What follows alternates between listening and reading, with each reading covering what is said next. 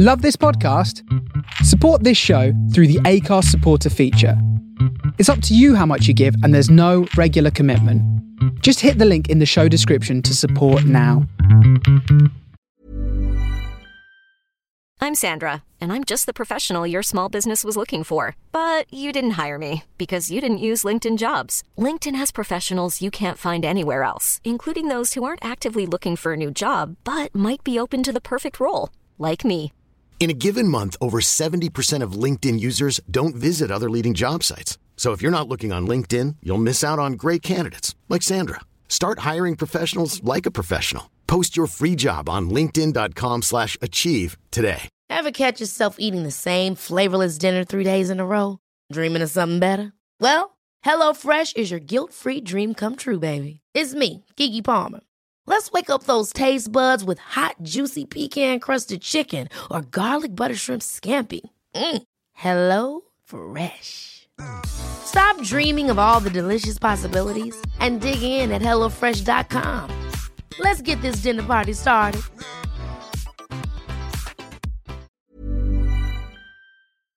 Hello, my friends. Welcome to another episode of Tuesday Night Jaw, the positive wrestling podcast on the Distraction Pieces Network. My name is Jim Smallman. I am your host. I am a stand up comedian. I am a professional wrestling promoter. I'm a writer. Um, but the most important thing is, just like you, I'm a wrestling fan. I mean, if you're not a wrestling fan, this podcast probably isn't for you. But thanks for downloading it anyway. Probably helps the statistics. Um, this week it's Tuesday Night Jaw Meets episode with the incredibly talented and genuinely wonderful human being that is Flash Morgan Webster. Um, he's got uh, an awesome documentary coming out this Wednesday, which I've seen. Um, which we talk about a fair bit about his uh, the road to recovery after he, he got injured in a progress ring last year.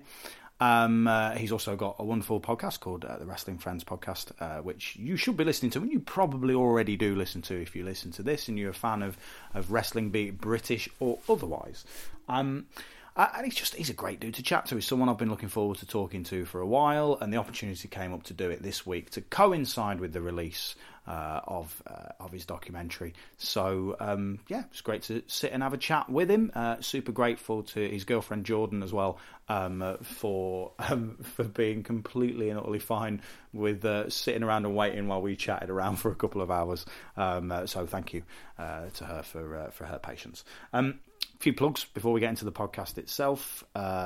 me, my website, jimsmallman.com. I'm going to do a tour later in the year. So um, make sure you follow me on Twitter at Jim Smallman. Uh, is my Twitter handle. If you're going to tweet me about wrestling, use the hashtag Tuesday Night Jaw so I know it's to do with wrestling and not comedy or football or video games or the various other things that I tend to tweet about. Um, my website has all my gigs on. It has uh, my last Edinburgh show, My Girls, which you can download for five dollars if you feel like giving uh, giving me five dollars of your hard earned cash to watch an hour of me doing stand up. Um, has links to uh, if you want to recommend people listen to this podcast, uh, jimsmallman.com slash TNJ is where you will point people in order for them to know all the relevant places to download and all that jazz. Um, uh, and you can see where I'm performing, all that sort of stuff. My little wrestling company, I'm co owner of, uh, Progress Wrestling. We have a show this coming Sunday, April the 23rd. It's already sold out, sold out in about 90 seconds. Thanks for that. Um, but we have a show in London. Um, uh, we also uh, have Super Strong Style 16, our big three day tournament coming up at the end of May, also sold out. Uh, we have a show in Manchester on May the 14th, also sold out. Sorry about that. But if you want to watch the shows online, you can. Demand progress.com. You can even see our show from Orlando and our joint show with Evolve from Orlando as well, as well as the last two shows from Manchester and from London. They're all up on demand progress.com. It's roughly about a fiver a month.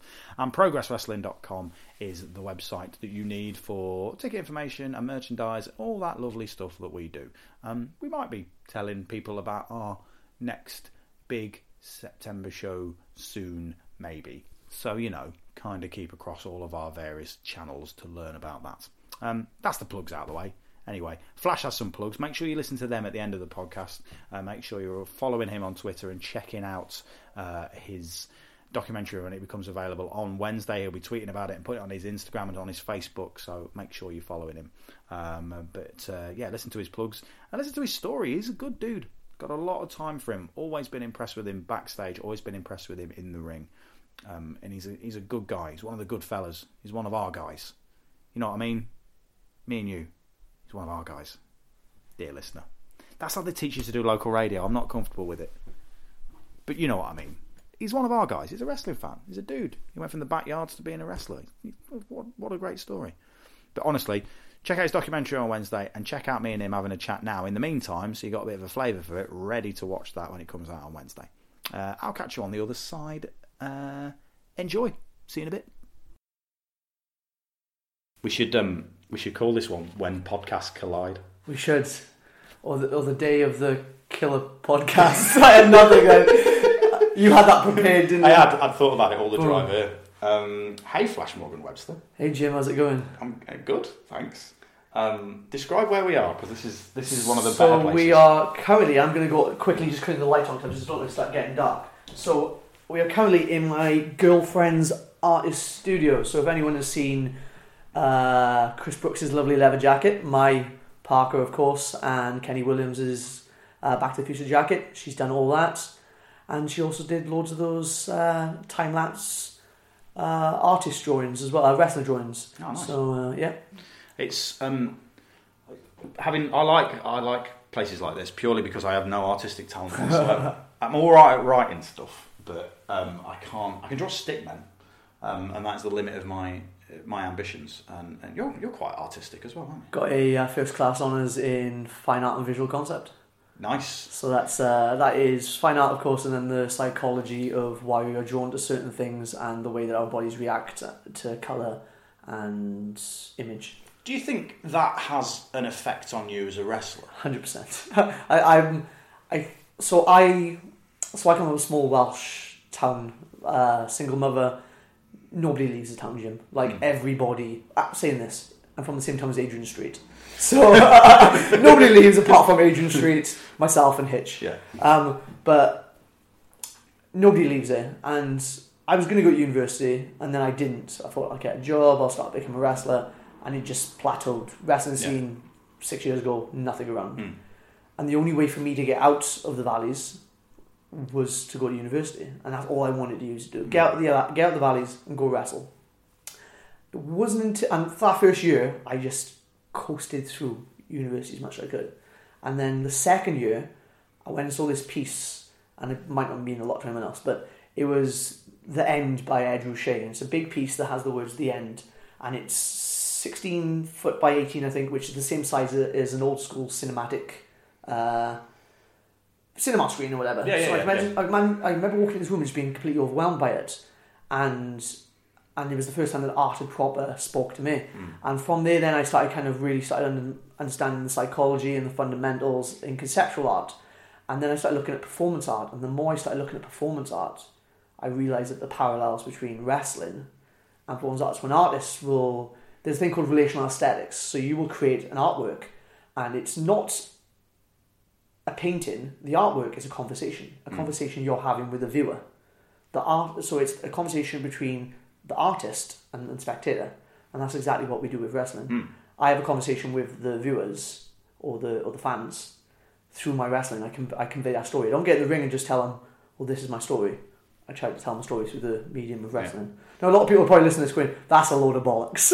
No, but I But- think but this is something I, I, I've discussed when I've been guests on podcasts. So the way that Progress was formed is it's three people who aren't wrestlers, yeah, but are all entertainers of a sort. So John was John's always been a promoter and has always been good at managing managing careers and and and helping certainly me when I was a brand new comedian help me get to the next level Yeah. and help me go full time professional. So he, he's always got that sense of the entertainment world has always understood it and understood how television works and, and things like that.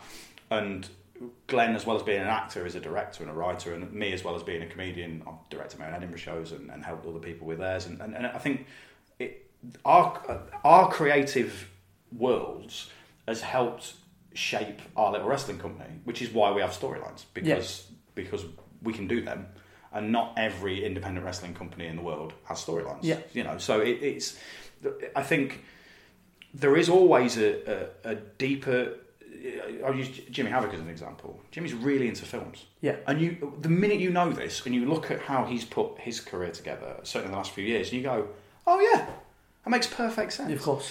And it, I was listening to, um, I listened to someone uh, I think it was a Big Cass on Chris Jericho's podcast the other day, and he was talking about how Dusty Rhodes used to ask people in promo class at the Performance Centre for WWE what films they'd watched this that week, or if they'd read books that week. So, so they they were being influenced by art as well as Real life. as well as real life and as well as, as mainstream entertainment. He was as interested in people watching an art house film as he was watching watching a major blockbuster. that's, that's really interesting because I'll watch films and the film will connect or touch me, and then literally I'll be maybe walking to the gym and I'll have promo, promo, promo, Hmm. promo. Because one of my favourite ones was down in Triple X, and it was the week that Robin Williams passed away. Hmm. And my favourite film of all time is Good Will Hunting. That's my favourite film. And the park bench scene with Robin Williams and Matt Damon at that point is my favourite scene in any film. Hmm.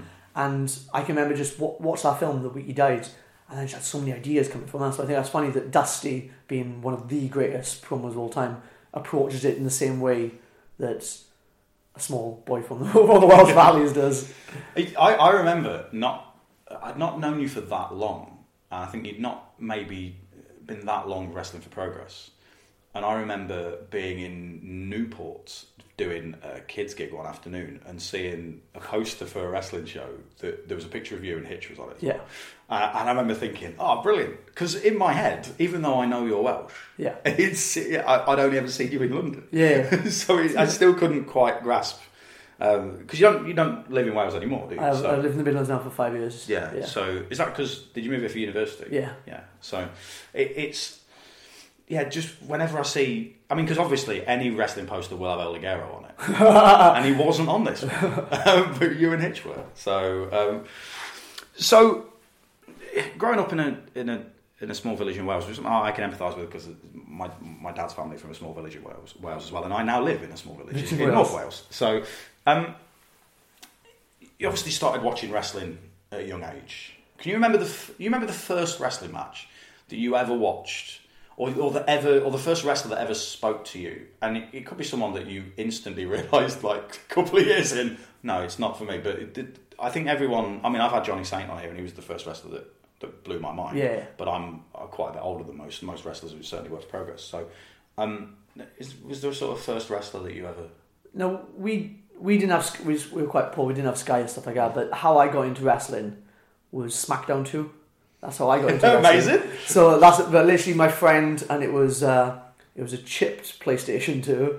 So Nice. you, you could get the games for five pound. Be very And- careful with them on a carpeted floor because they will melt. Well, uh, is that true? yes, uh, I went through several uh, PlayStations. Oh, I used God. to chip them so I could play import games, and I knew how to do it myself. So I used to do it with a soldering iron, but I nearly burnt my house down because I'm not bright.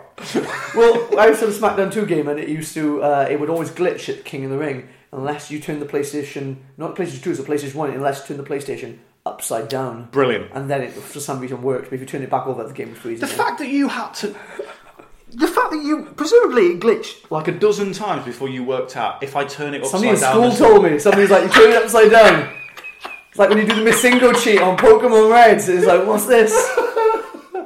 Um, do you know what's weird is, is I was thinking about this the other day, and, and I've told people that 1998. I, I remember watching Mick Foley being thrown off the cage during King of the Ring when I was flicking through Sky at my parents' house. Yeah. and and got, getting back into wrestling, which I've been away from for a bit. But also, there was a video game involved with me as well. It was on the N64. It was WCW NWO Revenge. And that was when I first became aware of wrestlers like Eddie Guerrero and Chris Benoit and Chris Jericho. And it was then I went and did take trading into to to um, to really sort of get a, a, sense of of the wrestlers that I was watching because it, it's weird how video games can be people's route into something. Well, it, mine was mine was weird. So I, I did that, and I can remember like, oh, this is brilliant. So I, it was my friends I lent, and then I got my own. And then my mum's friend came in. I think she came upstairs one day, and she could hear the music. uh, So she came in. She go, "Oh, I, I record this and I watch this." So she started bringing videotapes out for Nice. me. So this was this was brilliant. But I got really upset because when I used to wa- play on the video games, my two favorite wrestlers were Essa Rios and Scotty Too Hotty, right? I loved it. Just the worm on the game, just looking at brilliant, right? So when I finally got to watch proper wrestling and watched it, and realised that these two were the greatest wrestlers of all time, I was really disappointed. and then of course I it probably would have been WrestleMania. I think I I think I caught it just after sixteen, and then the lead up to seventeen, and completely just fell in love with Stone Cold Steve Austin. Which is Who- acceptable. Who, who doesn't exactly? But and I think it was just you just everything about him. And then my mum did turn and say to me a couple of years later, she went, "Can you remember you had this Ultimate Warrior doll?" And I went, "No." And she kind of showed it me, and I was like, "Is that Ultimate Warrior?" And she was like, "Yeah." And I apparently was one of my favourites. Oh. And she was like, "I think we might have had Sky when I was like, three. I have no recollection. It's but when I was younger, and I loved it. And I used to be captivated by the wrestling, but I can't remember any of that." So I think that the interesting thing with kids, especially when they're little, is if you put wrestling on, it's bright and it's loud, and if you're a kid, especially if the grown-ups around you are even slightly into it, Yeah. you're going to look at it and go, "Wow." So for me, when I was little, we had World of Sport, and not and not WWE, Yeah. and it was which was why a lot of it didn't resonate with me because it wasn't super super exciting. It was only people like Johnny Saint and Rollerball Rocco who did. Um, but I remember the first time I ever saw WWE, which would have been about 1987, maybe 1988, when I was nine or ten, and it blew my mind then. So being an even smaller kid, it would have. it- If I'd have seen WWE when I was like three or four, it would have got it would have absolutely blown me away. And but I always had the I always had the knowledge of British wrestling because that's that's Yeah. what I watched every weekend with my with my grandma. So that was always there. Whereas WWE kind of kind of came and drifted in and out. Whereas wrestlers of, of your, your generation, I mean, you know, I think we're probably the same generation, just a fair age gap. The, the, it's I find it really interesting that, that it is just it's it's WWE, and presumably for the first few years of you being in. I mean, how old were you when you really started getting into it? Do you reckon? It, uh, the moment I saw it, like I'm talking when I was like ten, I Mm. would have saw the build for wrestling. 9, 10, I would have seen the build for WrestleMania 17, and I was Yeah. hooked. I was Yeah. hooked. That's also the best WrestleMania of all time. Yeah, of course. so since, since then, I've been Which like, helps. since then, I've been like, come on, guys, you got you've got to beat this one. It's um yeah my, my first WrestleMania was WrestleMania six, which had Warrior Hogan, which is a tremendous main event. yeah, yeah. and genuinely brilliant. Um, uh, Especially if you're a child or whatever, that would have. Oh, that's two superheroes clashing. totally. Um, but was there a point when in your sort of in your teens where you thought, oh, I love this wrestling. I wonder if there's any other wrestling. What was the point where where other wrestling sort of came into your consciousness apart from just WWE? So anyone who would, anyone who's H will tell you this, right? That I, uh, anyone who met me up until a couple of years ago, if you mentioned anything, I would try to relate it back to wrestling because I was just obsessed. so you would be like, "Oh, eating your food, like, oh, this chicken isn't cooked; it's raw." Did you saw- see raw last week? like, I was all, I loved it. I just wanted to talk about wrestling as much as I could. So I like there was this guy in my school called Dan, and he was, for lack of a better word, a goth, and I'd never seen a goth before. Hmm. And I was, he's weird, isn't he? And then I kind of found out he liked wrestling, so we started becoming Undertaker. friends. well, he was in, he was probably into his indie stuff. I didn't know anything about this, Yeah. so I remember going down his uh, house, and he put on. Uh, Ring of Honor, so he put on Low Ki and Amazing Red, the one with all the kicks and all the ducks. Oh. That's the first thing I ever saw. Oh mate, So when I got to ma- when I got to wrestle Amazing Red, I was like, then you kick me and I'll duck and I'll red star and you red star. And I was like, when I get, when you hit the red star on me, there's a picture and I'm smiling from to because he was the first introduction to independent Yeah. wrestling, and I could just be like, what is this? And then from there, I uh, I was just going down his every week, and there's a thing I think I spoke last week with with Jigsaw about it. There's a thing called the the MV zone where people used to make Yes. music videos. You- yeah, yeah, Yeah, I've seen loads So so we Dan used to just download that on dial-ups, used to take hours, and then he'd uh, show me, and I just go down his and watch the collection of probably over the course he'd downloaded probably two in a week because it took so long. But I used to just watch these videos, and I was like, this is this is mental, this Mm. is absolutely crazy, and I've just I think it just from there I just wanted to see as much as I possibly could. I think maybe the wrestling channel started becoming maybe a bit of a thing there as I, well. I remember the, seeing clips of Ring of Honor on the wrestling channel because they used to do the same trails pretty much in every ad break, and they used to do one with Jack Evans in all the Yeah. time. And I always see him and go, "Oh my god, that looks amazing!" And then just started ordering DVDs and whatever from from overseas. It's weird, it's like you saying with it with Amazing Red when I was driving Samoa Joe around when he did Progress. It was just me me saying to him, "Do you know what? I like I've I've watched so much of your stuff, and you was such a big reason for me getting really back into wrestling in the early noughties. And uh, it's, it's just he must hear it a lot. He was, he was cool about it, but it's but it's still no matter how involved I am with wrestling, there's still moments that blow my mind, and it's and it's as a rule, it's it's people who I think it's the really mind blowing things are, are people who mean something to you. So like you getting Wrestle Amazing Red is going to mean loads to you. Uh, whereas I could beat the biggest star in the world. Like it, it's it, the, the things that really, really set set stories apart are when you when someone means something to you. I think. Well, I'm uh, when I was I used to be like we'll go back and talk about backyard stuff again, but I was part of a backyard wrestling forum, and my password on the forum was uh, London and then my date of birth. Yeah. And the reason it was London is when I really started getting into Ring of Honor, I loved Paul London. Yeah. Right? I was the biggest Paul London fan. All I wanted to learn to do was shooting star press. That's all I wanted to learn to do, right? Was shooting star press. So I was doing a show with Paul London, and he comes in, and if you've met Paul, he's the coolest guy ever, right? And I was very much like, oh, nice to meet you. In my head, I'm like, this is sick. and then I had a match. It was me, Ligero, and uh, Uhaa Nation, who's now Apollo Crews.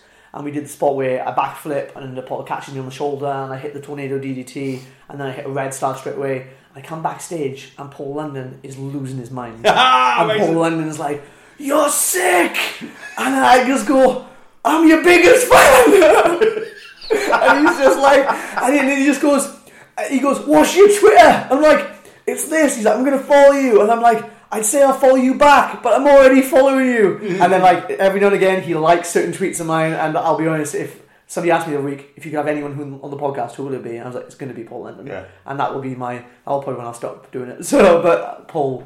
That was the moment, and Hitch as well messaged me when he met. I'm the biggest Christopher Daniels fan as well. Mm. I'm a huge Christopher Daniels fan, and Hitchman messaged me and said Christopher Daniels just came in marking out over the trap keeper, and I was like, "This is the sickest day of my life," and it's Nice. happening to you. It, I, I, there's something really, really cool about that, isn't there? It's just, it, I mean, people get into wrestling because they want to be wrestlers. yeah, But then when you get the chance to work with people that you have admired at whatever level, it's, it's always going to be it's always going to be mind blowing. It's something I can only I can empathise with it from a comedic point of view because I've done stand up gigs with people who are genuine heroes. yeah. Um, but it's not the same. I'm not. You know, I'm not on stage with them at the same time. Do you get though that when you're in, if you had people who are big heroes, would you be told not to act like a fan around them? Would you be told to just be really professional? No, I mean it's kind of. I suppose in a wrestling locker room it's different because there's probably 16, 16 to twenty people wrestling on any one given show. So you're all in a locker room uh, of varying varying levels of niceness. I've Yeah. learned in various venues. Um, so I suppose there's there's some people who are going to sit and be quiet. Whereas with stand up, there's only ever normally three or four of you Oh, okay. backstage. And and if you're ever doing a gig in a big theatre and there's someone probably famous on, they've probably got their own dressing room. So, the, the, but what you find with comedians is they don't like being on their own, so they'll come and sit with you and, Find chat with you and and and and sort of shoot the breeze with you and want to learn a bit a bit about you. But in, with a couple of exceptions, who I will not name, I'll tell you later. Um, nearly every super famous comedian I've worked with has been nice. Yeah. And every one of my heroes that I've worked with has been beyond lovely Oh, that's great. but it's a different thing. I'm not like getting to wrestle someone who's your hero is. I think that's completely different because it's you're you're kind of you're, You're creating trusting, art you're, trusting, you- you're creating art. You trust in them, and you, but also there's that thing of if, if you're you getting to learn from the person, Yeah, one of of, the people who made you a fan in the first Yeah. place is, is really powerful. I, think it's that, and it's also like if you if you have an idea and they have an idea, and then together in the ring it comes together and gets a reaction. It's like if you if they, I'm not saying they have the best of DVD, but by the end of their career, you've been a part of their career, Yeah. and they were a part of yours getting into it. So it's almost like a full circle and stuff like that's really cool. But I will say that you're kind of told when you get into wrestling as well, like when you meet bigger and famous wrestlers, you're told like don't act like a mark. Mm. You're told like you you you go in, you shake their hand, and you, you like you don't act like a fan. So and that happened a few times. I met a few people, and you're just going, "Hey, how's it going?" And you try not to get across to them inside. You going, "This is fucking mental." But I've, I've when I've been backstage at stuff and I've I've, I've been introduced to people, I'm like, I really want to take a photo, but I know I'm not. Exactly. And it, I, I find the, the the sort of the etiquette for wrestlers is quite in some ways. So I brought my nephew to a show, who's 16, and. Uh, he- He's not a massive wrestler, quite, quite likes it, but he's not a massive wrestling fan. I was kind of just hanging out with him and said, Do you want to come? Come down to London. And what he noticed when he came in, because because everyone comes into a show and uh, and shakes hands with me, and all the all the trainees who do ring crew shake hands with me, and and then he shook your hand. and- but, but people coming up to him and going, how are you and shaking his hand. Yeah. And, and at the beginning, he was like, "This is really weird" because he's not ever been in that environment. Yeah, of course. By the end of it, he was he actually found himself slightly more confident because he was he was expecting people to come up to him and he was saying, "Hello, my name's, my name's Bradley," and, and introduce and saying, oh, "Oh, I'm Jim's nephew," and and he by the end of it, it was like, "Oh, I met loads of cool people today." I was like, "That," I said, "But that's what wrestlers do. Is you see people that if I go to the Projo or go to any other training school, people will come up to me and shake my hand, and it and it, it's nice." I don't feel people people shouldn't feel compelled to do it to me because I'm I'm a promoter. I just think it, I like that etiquette Yeah. of you know in the same way that I always I always try and make sure I ask how people are doing and, and make sure people are alright after their matches and stuff because it's that's what I think my etiquette should The be. weird one is though is when people shake hands or hug, and they're going to see each other tomorrow. Mm. That's the weirdest one because if you're at work, you wouldn't hug somebody and say, "I'll see you tomorrow, mate." So that's Yeah. weird. Sometimes you're like, "Oh, catch you tomorrow," and it's, I think it's just it's probably out of routine that you, you do that anyway. You shake hands and or if you're on good terms, hug people before you leave. So uh, so the backyarding thing that you mentioned now I I knew I know about this for two reasons. Um, uh, one reason is uh, for uh, a documentary that I've seen Yep. because you've let me see it. Yep. That comes out this Wednesday. Yep. Wednesday. um, uh, which, in fact, before we get into the backyard thing, just uh, we'll talk more about the documentary in detail in a while, but just sort of explain the documentary and, and, and what's going to be happening on Wednesday. Okay, so if this goes out Tuesday, wasn't it? So it'll be Yeah. t- so tomorrow. Yeah. So uh, I got, I was involved. If anyone who doesn't know, I was involved in a cruiserweight classic qualifying match for uh, Progress Wrestling. Uh, in that match, I sustained two injuries: one minor fractured ankle, and then a torn labrum of the shoulder.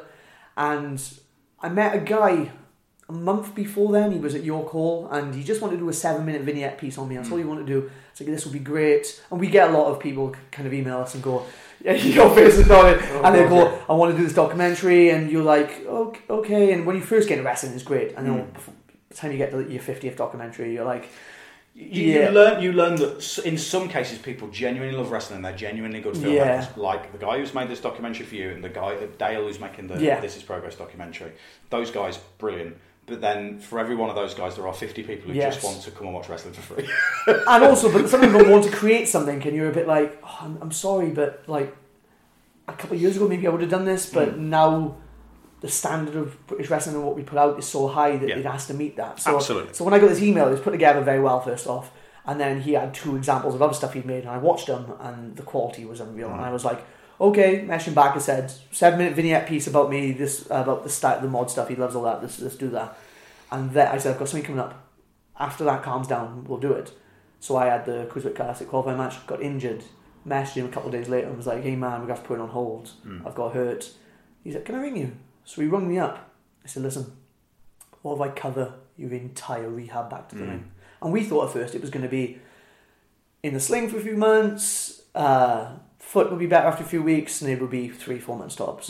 And then as we get into it, we find out that through the MRI that I've got a torn labrum, that I need that surgically repaired, and the whole thing kind of stretches out for 10 months. And Adam, uh, the guy who done it, which is fantastic, uh, covered the whole thing, and it kind of, we pick up that point where I got hurt, and then we go back and we kind of look at my entire story leading up to that match, and then the rehab afterwards and the return.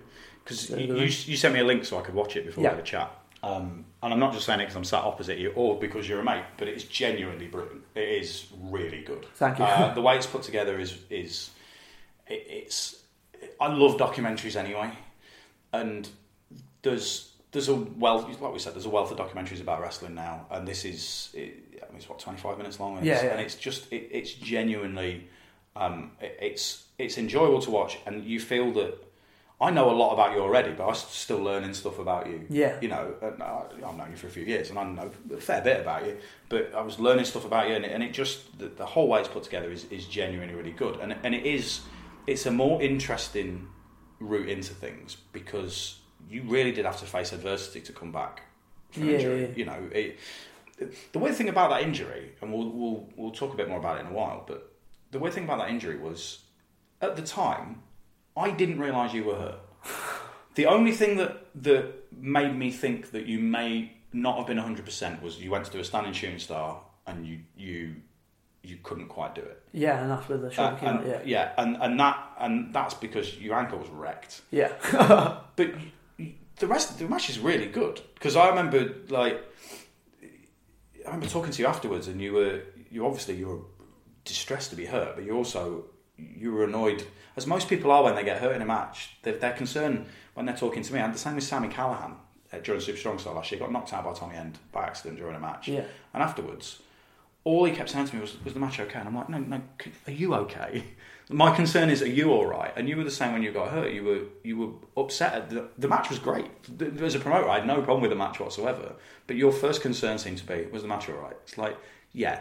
Now are you all right? Because obviously there's a, the famous picture that James Musselwhite took of Yeah. you sat in the the sort of um, the storeroom at the electric Yeah. ballroom with you, you know, having to having to be looked at. And but at the time when I was, because I'm stood at the ringside, I never know if people get hurt. When Dahlia Black hurt her ankle, Yeah, well, she, she didn't know she Uh, until back, I saw yeah. someone carrying ice backstage. I was like, oh god, oh no. Um, but I'd no idea. I'd no idea which one, wh- who was who'd been hurt Yeah. and needed the ice. And it was the same with you. I didn't realise that you'd been hurt until I went backstage because you were, you know, you were just everyone's so good. During every single progress show, John will text me and say, "Are they hurt?" Because everyone who works for us is so good at selling. We genuinely don't know. sometimes. Hitch is the worst, man. I watch Hitch's matches thinking he's hurt every time. to the point he's going to get hurt at some time. I'm like, get up.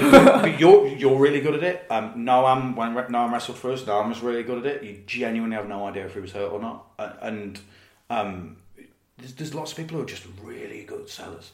And it was only when I came backstage I was like, oh god, because at, at that point, it- you know, you're on the it's like you talk about in the documentary. I don't want to give too much away about it, but but you you're at the point of something quite cool with the WWE involvement and for that to happen is is just it, it's a massive it's a massive pain in the ass, isn't it? It's just Well, it was more of the fact that it was like the eyes of the world. I thought were like was my biggest opportunity. It, it was on me pretty much the eyes of the mm. world, and the eyes of people who I wanted to see my work as well, in the hope that I could get a job down the line. And I just thought to myself, like I I've ruined it. I've ruined this chance. I've ruined this opportunity, and that's. And I can remember just thinking, the match wasn't as good as it could have been. Like we there was little bits that did go wrong and stuff mm. like that. And I was just just there gutted, and I think as it's I was more gutted about that, and as it kind of went on, then I was like, how long am I gonna be out for? And that's when it started kicking in. Then after I think I'd left the venue and stuff like that. because I remember talking to you and thinking maybe you'd be out for like three or four months or something like that. That's what we thought. Yeah, Yeah, and and it was ten months in the end. yeah, But and this is the thing, and this is this is something that as a promoter I I cannot bang on about enough. I don't I don't want someone to be injured and then come back too soon.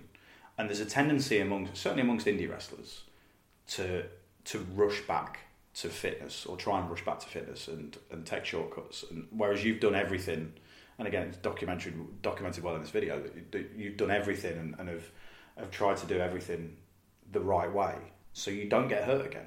Because you could have you could have said, "Oh, fine, I'm, I'm fine to wrestle now," and, and most indie wrestling companies don't necessarily check. Yeah. They'll just say, "Okay." It's not like working for WWE where they actually give you a medical. Indie wrestling's different. It's Yeah, the Wild. West to some degrees. To be honest with you, it was, and I, I think he did with everybody. So uh, William Regal reached out to myself, Pete, after the matches, and I guess he would have reached out to Josh Bodom as well Yeah. after his. And I think it was just a standard of thank you was like that, but mine was a little different because he knew I got hurt. Yes. So his was he was saying, "I heard you got hurt tonight. I hope everything's okay." And there was just one little bit at the end. He just said, "Take your time. Do not rush back." And then at the end, he just he put, "I love your style and look." And he was and it William Regal. And I just thought, do you know what? I he he said that little bit my style and look. I was like, okay, so he knows who I am. He knows my stuff, and he's telling me not to rush back. If I if I rush back and this comes straight back out again to a point where they're like, "You're done." Hmm. what is the point in coming back two months, a month, a couple of weeks early when I could potentially now have impressed somebody who could in the future lead to bigger opportunities? Well, he the same day he messaged me to reiterate to tell you don't rush back Yeah. because um, going back to him liking your style and look, um, uh, he's he's got a lot of Fred Perry. Yeah, he has. Um, uh, loves Northern Soul music. Um, uh, he's yeah, he's, he's he's quite the mod. So um, not quite as much of a mod as you, um, uh, but he's yeah. The, the, when you said that, then I was like, I'm sure he must be aware. Oh yeah, good, good. I'm glad he is. Um, so the backyard thing I wanted to bring up was so I'd seen a video of you backyarding. I think you might have put on Facebook or something like that. Might even Will. It might it may well have been Will. Probably Have was. you heard the story about Will meeting Dale, who who makes the, the Oh, I, I know who Dale is as well. Yeah. So when he literally he ran over to me and was so excited about this, but then when so so like he runs over and he's like he used to be on the forum with Rusty. So I go to him and like speak to him. and like, I'm like, do you know this person? This person? And Dale is oblivious to it all. Yeah. Dale literally does know not know how much he started. Dale and his mates kind of started a backyard forum, which led to another backyard forum, which led to the bigger one that me and Will was a part of. And bec- it must have been like wives, old wives' tales passed down through Yeah. those maybe like seven years. Dale has no idea that he'd created this backyard phenomenon. That's to be honest with you, I could list off so many people who was a part of that. Hmm. And Dale was just like, I have no idea what you guys are talking about. Yet me and Will are losing our minds. Well, because Will was introduced to him, and Will was Will had just won Super Junior. and Will's going. I think it was his his his backyard Dale, Dale's backyard name was was Big D or something Yeah, like that. yeah. I think he was going. He's going. It's, big, he's like nudging me, going, "It's Big D." I'm like, "I know Dale. Like Dale's been filming me for the last two weeks." He's like, "But he, used to backyard." I'm like, "You've just won Super Juniors." He doesn't change. doesn't change.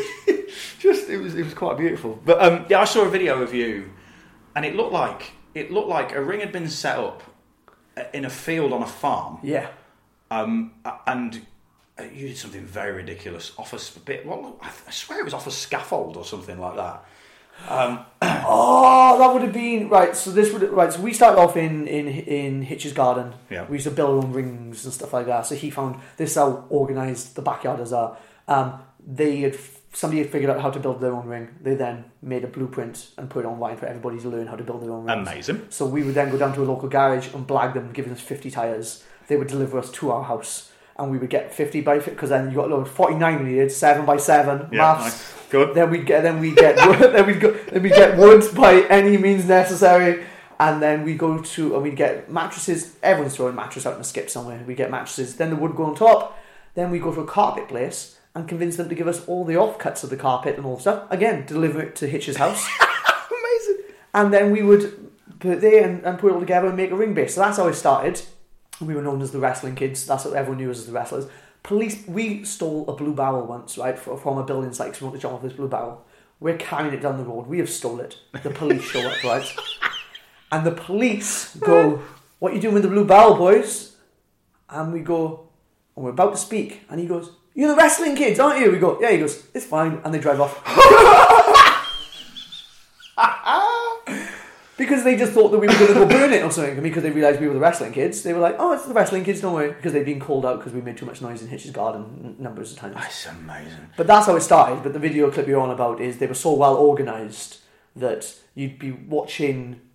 I put we'd put videos up, and then some other backers put videos up, and you'd leave each other like feedback on what you thought was good, what was bad, and through that you got you got better because it was it's peer, isn't it? Peer peer uh, feedback, and to the point where you can you speaking to these people every day on on backyard forums, and then somebody goes, "Oh, we're going to do this big event," and because they're your friends from the internet, you want to meet your friends. Of course. So then we would end up traveling across the country to go wrestle at these other places where, where, you, where your new friends you found. This one guy, Nada in particular, had his dad bought a uh, a ring for him, a proper ring, which I think uh, somebody might have bought. I think maybe Alex Shane bought it in the end. Um, and so we were wrestling in a in a in a proper wrestling ring mm. in the middle of the fields. And the clip you're on about, I think I do a front flip off the top of a scaffolding. And completely, and when the scaffolding is probably something stupid like 10 feet in the air, and I overshoot every single person. I probably should have exploded my knees. It, how old were you when you started backyarding? 14 maybe? So, because to me, like, if I'd have known stuff like that existed when I was 14, totally would have done it. Like, it, it, it, it looks, whilst, whilst you have to do that whole don't try this at home, etc., sort of thing, you look at it and go, much fun do kids look like they're having at this age? It's, It was tremendous. And we recorded everything. So my, my mate Brendan, who's now, again, he did it and now he's back getting into wrestling, uh, said, We have our entire childhood on tape. See, what, what someone savvy, i.e., you, because you're a savvy man, what you need to do is make a, because you said loads of, loads of British wrestlers backyarded, right? There's there's a certain one on YouTube, I don't, people can track this down, where a certain ginger Welshman wrestles on a show, and in the main event, a certain Flippy Geordie man Yeah. does a red arrow, I totally give away, off, off, a, off a council cage panel to a group of people on a golf course in Newport. Amazing. It's so. So many of them. What you could make? You could make a before they were famous. Yes. Backyard DVD. Probably. Let's let's Let's me come in soon. I'll get on Will. He's dead. It's about to be bound to have some money laying around for the distribution. of um, so you were fourteen when you. So when did you actually start to train? Because because people will say very few people have got into wrestling. People have, have got into wrestling to a certain point by backyarding, but people still need to have actual training at some point. yeah. So, how old were you when you actually went to a training school? So I think we were four. I think I might have been sixteen, and I think we went there, and we were exp- we we saw, we were going to go to the FWA Academy, Yeah. and we went. That's where we're going to go. And then our friend found out there was a school in Newport, so we went there, and we thought there was going to be a ring there. There wasn't. It was just mats, like hmm. everybody else finds out, just mats. And then we were like, "This is crap." And then all of a sudden, you start doing little bits and pieces, locking up, tying up, hmm. wrist locks, and you're like, "Well, that was pretty. That was pretty Yeah. fun." Pretty much straight after training, back to hitches, tried to just do everything we've just learned. Um, and then we just kept on going and going and going, and, and that's how it was. But the scene wasn't that great, and to the point where Mark Andrews was in this class, and he said himself that when we first showed up, he was like the top of the class. And when we showed up, because we'd been doing power bombs and, Yeah. and um, backflip DDTs and stuff like that in the yard, we showed up and started doing this at training. And Mark Andrews was like, "You motherfuckers." And he hated it. He, he hated us. Uh, because the, the, he stood out like Mal because the scene wasn't that great at the time. Yeah. Him and Mike Bird were the only good ones, really. And so we did it and went up to the show. And then after we did the, I think we did one show or whatever, or we were supposed to do a show, and uh, Hitch threw up in the ring before the match started because of nerves. Whoa, Yeah. bless him. That yeah, sucks. Yeah, and it's because they put us in a really dark room Hmm. Beforehand where you couldn't see the crowd. You could just hear all this noise. Yeah. And he went out there, and Yeah, and, and so the match never happened. But I can remember just coming away and thinking, I didn't enjoy that. That wasn't very fun. I'm going to go back to the backyard. Hmm. And we just went, and Hitch, I think, carried on for a little bit, and eventually then he went back to the backyard. And we didn't do it again. We just backyarded, and that's all we did. And I think that's when, like, this is stupid, and people probably a bit like, okay, you went back to the backyard, but we, it was quite competitive. Yeah. We had like the forum had like best backyard promotion of the year or best wrestler of the year, and I wanted to win those awards too. I did, and like I didn't. I'll be honest, I didn't. I didn't win that. But the people who did, I think myself, if you'd gone into pro, you'd be so, you'd be incredible. You'd probably be signed and stuff like that by now. But But you look at there are. So I think Matt Riddle used to backyard before he got into uh, got into actually being a professional MMA fighter, Right. Which is one of the reasons why he's probably so good a year and a Yep. half into his career. Matt Cross was a backyarder, wasn't yep, he? yep, of course. Um, uh, so it's not. Uh, no, Will Ospreay was, you know. Well, Ricky Shane Page from America, he was, and we used to download videos of Ricky. So when I met Ricky, I was like the biggest. I was like, me and Hitch were just losing our minds over it. He's a nice dude as well. isn't And he? but Good Ricky then said, "Can you remember? I think it was like H I W A." And we were like, "Oh yeah." And he was like, "Can you remember the guy with the ridiculous German?" We're like, "Oh yeah." He's like, "That's Chad Gable." And we were like, "What?" He's like, "Yeah, that's Chad Gable." And we're like, "No." So I'm really looking forward to like when I meet him, or, or when I meet, when I meet like, uh, I never met Neville, so I'm, I'm looking forward to be like, Just smash I. I was trained by Mike Bird. Also, uh, bit of a mod. oh yes, he is. Yeah. He is. Yes, he is. I've never, I've never met him, so um, Yeah, uh, he's um, yeah, he's he's always uh, Fred Perry or yeah, he Farrad is, up to the max. He is. I always. Um, he's yeah, he's he's a good dude. Um, what was your backyard name? Um, uh, napalm. Amazing. So it was it was Jekyll to start off with. No, I feel Jackal, Jackal. It was Jackal. and he used to have a move called the Jackal Lantern, and then Oh god, the Jackal, the worst pun ever. Jackal Lantern. That was my move, and then uh, and then I think I was watching. Did you call the finisher name before the name? Of course I did. Of course I did. Um, who doesn't? Uh, and then I think I was watching the film Evolution with, and I think I didn't even know what it was, but they said bring in the napalm, and I was like, that's a cool wrestling name. Yeah. So I was napalm, and uh, Hitch was Natrix. And We had a friend. Who, this is so bad. His name was Dan, and he looked a little bit Chinese, so he was called Danny Chan. he named himself. I'm saying, I'm, I'm staying off this. I'm staying. That's, his name, it was, and there was a guy who was uh, called Oblivion. We made a joke about this. His name was Oblivion. I'm like, it's not cool enough. And he was like, Oblivion X. I'm like, brilliant, brilliant. There's got to be a way of just. So I came up with um, I came up with a game that I did on a, a Tuesday night draw ages ago. Um, I actually did. I did a, a, a tryout recording for for um, when when it was called XFM. Yeah. Because I was a radio presenter for ages, and I really wanted to work there, and um, and I did a, a tryout recording, and uh, I had to do like a prepared sort of Twitter game sort of thing to get the, the listeners involved. And it's one of the reasons I do so much on the Yeah. podcast. And I, I came up with the, the way you come up with your wrestler name, which is it's uh, either your middle name or the name that. Um, if your parents have ever told you, they nearly called you something else. So Okay. your first name is either your middle name or, or, or if your parents decided they were going to call you something else, that's your first name. Um, and your last name is, is any one of your grandparents' surnames, as long as it's different to yours. Okay. Okay, so uh, I became uh, Daniel Garner. Not very interesting, but then you take your father's profession, uh, or any parent's profession. So I was Daniel the accountant Garner, which you can totally see teaming with IRS in you know 1994 WWE. Like Daniel the accountant Garner sounds quite good, and uh, and I put it out there, but.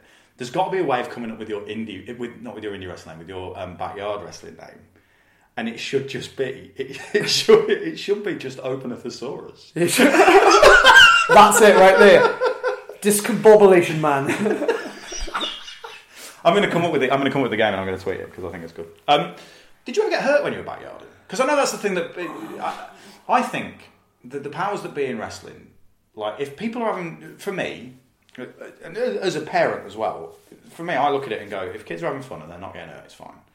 It's when you see some backyard stuff and people who people are breaking light tubes on each other's heads and stuff like that that you, I start going, eh, I'm not as comfortable with this. Whereas watching people actually put in, to, and, and often it is, it's a it's what a lot of backyard wrestling when it's done well looks like to me is opening matches on every Ring of Honor show in 2000. That's what we were going for. I was red and Hitch was Low Ki. So everyone, everyone is part of Special K. Yeah. Oh Like- man, mate, over start. I literally we had a right. Me and my mate had a team, and it was called. You'll love this, right? I don't even know why it was called this. It was called Canadian Bacon, and we were literally Special K. We would come out and pretend to be off our faces. We would do the worm, and we would dance. I had no idea why. It just reminded me of one of my favourite stories involving you, which is um, you seem quite a clean living young man. Yes. To be fair, um, and I'm obviously straight edge, which most people know. And we were um, while you were, I think it was while you were out hurt, because we would occasionally have you workers do agenting jobs. Yes. us because you know we felt bad that you were hurt. I don't. I don't Yeah, know. you know. I, I was like, where are we going with this? So, um, yeah, so I, you know, I we, we like to we did the same with Jimmy when he was hurt as well. We um, we like having a wrestler backstage because we're not wrestlers, so we can say what we want out of the booking, but we can't make sure the matches make all that Yeah. much sense. So we always want a wrestler involved, and you did a great job with it. Took it. I, I think I said this to you the last time you did it for us was how seriously you take doing it. But that's just because you you seem to approach everything with that level of professionalism. Yeah. Be it be it wrestling, be it your I just- podcast, I- I be just- it you just I want just, to. I just love doing things. I just Yeah. like, if you can do something well, if you can do something, do it Yeah, yeah. d- There's no point. Like, I don't think I've ever stuck at anything I'm not good at. Yeah. If I'd have done comedy and I was dreadful at it, I would have not carried on. I used to work at Asda's, worst shelf stack in the world because I didn't care. Yeah, but Um, so yeah, we're in our little uh, office that we have backstage at the ballroom, and you're chatting to us, and John just and John's a man of few words, and John out of nowhere just goes, "Are you on coke?"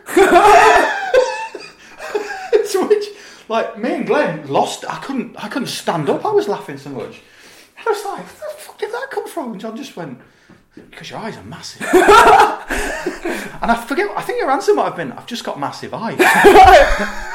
you, you, I was like, I was like, no, why? And he went, because your eyes are massive. I went, they're always like this, John. And he was like, oh, okay then. And you two were in the corner dying. you're there going, I've never done coke in my life.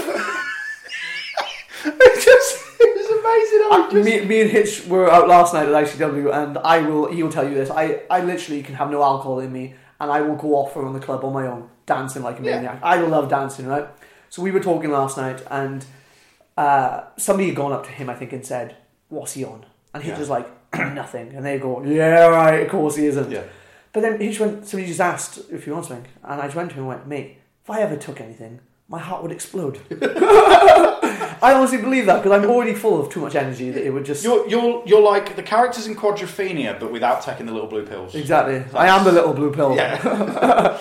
um, so, um, what was that? Uh, yeah, backyard. Did you ever get hurt when you were backyarding? Not not really. Little scrapes, cuts here or there, but not really. Um, I should have took some really done some really stupid things. How was your mum? Because you, you mentioned that you, sort- your mum brought you up, and uh, how was She how was your mum she about it? hates it. She hates wrestling. She doesn't hate wrestling. Right? She she's funny because she could take her to shows. She gets really into it. She loves Yeah, of course. pantomime. She loves she loves going to see her West End shows and stuff like that. So when you take her to see wrestling, she's the mother trying to hit people with their hand, handbags, with her handbag, with her Amazing. foam finger and stuff like that. She gets really into it. Amazing. But seeing me in the ring scares her because she thinks I'm going to get hurt. And I think she just wishes that I would get a, a normal job. Mm. And she's pushed me into getting backup professions, and I've got them and stuff like that. And to be honest with you, I think a part of her, when I got hurt, after showing that I was okay, Yeah. was like, now you'll stop. Mm. And then I was like, no, I'm not stopping. And so I never really got hurt when I was back out of there. I think I took a few, like, bump, bumps that probably back was sore for a few days or Yeah. my ankle or my knees were hurting for a few days, but nothing really bad. Probably should have taken some way super bumps in backyard than I ever have in pro. Mm. And no, been lucky really and doesn't get hurt. Because So- that's the because that's the thing I suppose is you, if you'd done that doing that crazy stuff. It's also as well age is often on your side. The younger you are, if you're doing that crazy stuff, the more your body can kind of recover from it and, and, and take it anyway.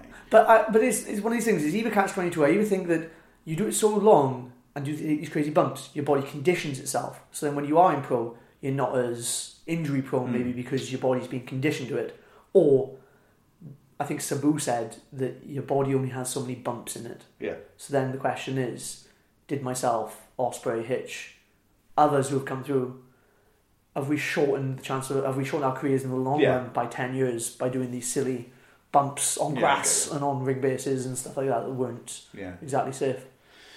When when you got hurt, um, there's I mean there's, there's great stuff in the documentary about you uh, you coming back and, and taking your first steps back into wrestling, and I and I knew that certainly when you came back to Progress, you you get a great reaction because.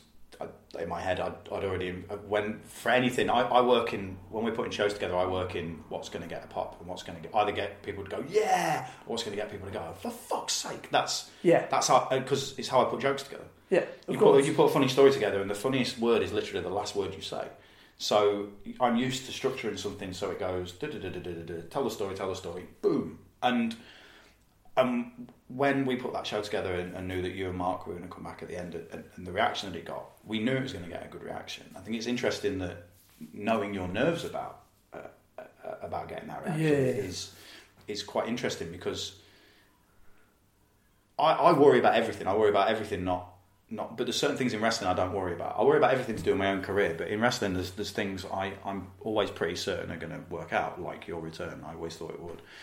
But actually taking your first steps back in the ring, how much more nervous were you for your first match back than you would have been for normal matches? Because it, is it in your head all the time of what if I re-injure my shoulder or my ankle? I think I, was. I remember like El Ligero was a big, a big help Mm. for this. Once you get past the Spanish, um, and the Yorkshire accent. Um, but uh, he'd had not the same surgery, but he had dislocated his years ago, Mm. and he was the one who told me. Like the doctors first said, uh, "You'll be in the sling X amount of time, and then you can get back to it." And he went to me, "Get an MRI."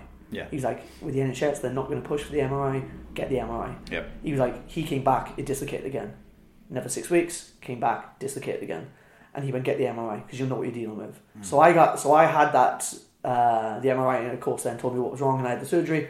So I was speaking to him and talking to him, and he told me that after the surgery, he took a booking before he'd even taken one bump in the ring, Hmm.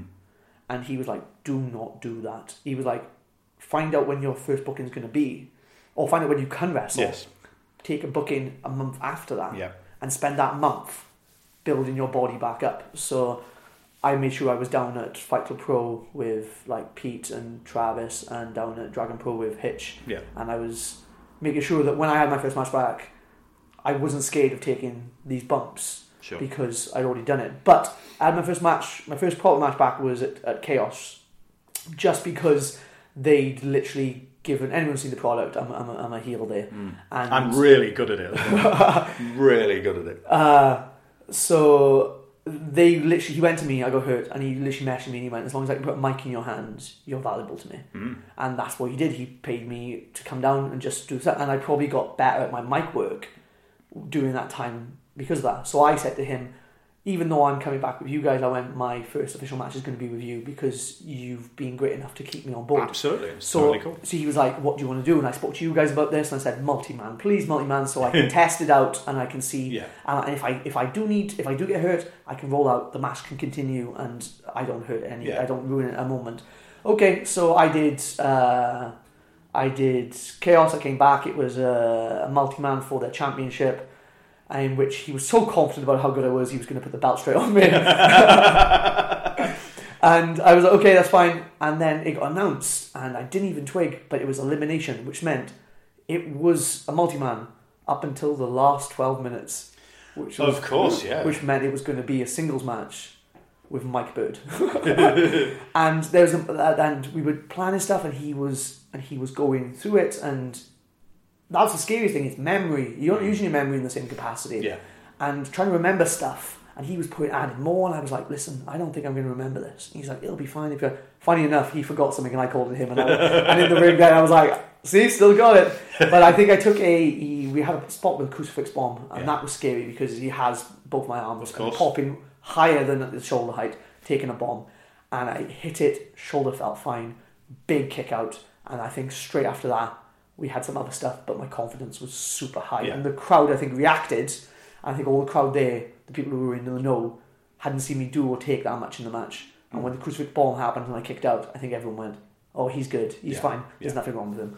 So yeah, I was petrified, but I think I did everything, everything I could to make sure I was prepared for that. Building that extra, like you said, that extra month in to Yeah. make sure that you're right, I think is is advice that everyone should take because, again, there's going to be people who who, especially when people it's their full time job, you you will get people saying, right, I'm fine to wrestle now, and it's like no, make sure you're one hundred percent. You know, I never want. I, I hate the idea of anyone wrestling for us who isn't 100%, but as an independent promoter, I can't make you sit down and say, um, please, here's our paramedics, have a, have a, Yeah, a yeah. full medical now. Um, whereas, you know, bigger companies like WWE can do it. Um, but it's, it, it's good to know that, that guys like yourself will take that extra sort of. Well, you come up to me after did the return of progress, and you said when you cleared, and I was like, three weeks ago. I was like, but I'm going to be, I'm not Mm. doing my first match till then. And you just come to me and you went, listen, if for whatever reason niggles, it doesn't feel right, you're not thinking that we can, we can change plans. Yeah. We don't have to put you in the first show. You can do another run in. You do it, and I was, I was very grateful for that because I think that took the pressure off me a There's, little bit. there's nothing worse than there's nothing worse than pressure, because I want. I mean, you've been to loads of our shows. You know what we're like. I, I want everybody to be happy, and if we got a happy locker room, then everyone works super hard, Yep. and your product is good. Which is one of the reasons our product is good. Is there's no one who's a dick in the locker room. Everyone gets on. Everyone works hard. Everyone works hard to make themselves and their opponent look good all the time. There's no one selfish, and I like that.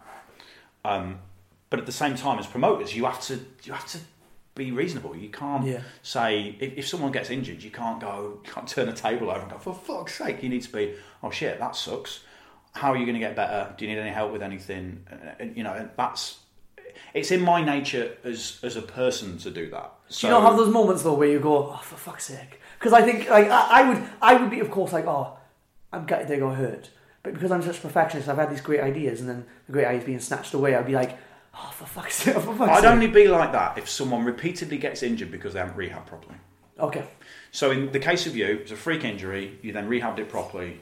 That's fine. yeah, If you'd have come back in half the time and then done your shoulder again and been out for another three months, and then come back again too quickly and done your shoulder again, the, the, the third time you got injured, I would have been flash seriously. and you probably would have been like, off. I'll be honest with you, mate, we're probably not going to be able to use you until we know you're 100 percent able and- to, and- to go. And that's the only time I'd get an, annoyed about it. Most of the time, because I, I consider most people who work for us friends anyway. Yeah. I, I hate the idea of people getting hurt because I know I'm self-employed as well, so Yeah, I know if I you know, if I broke my leg, I wouldn't be able to do stand up.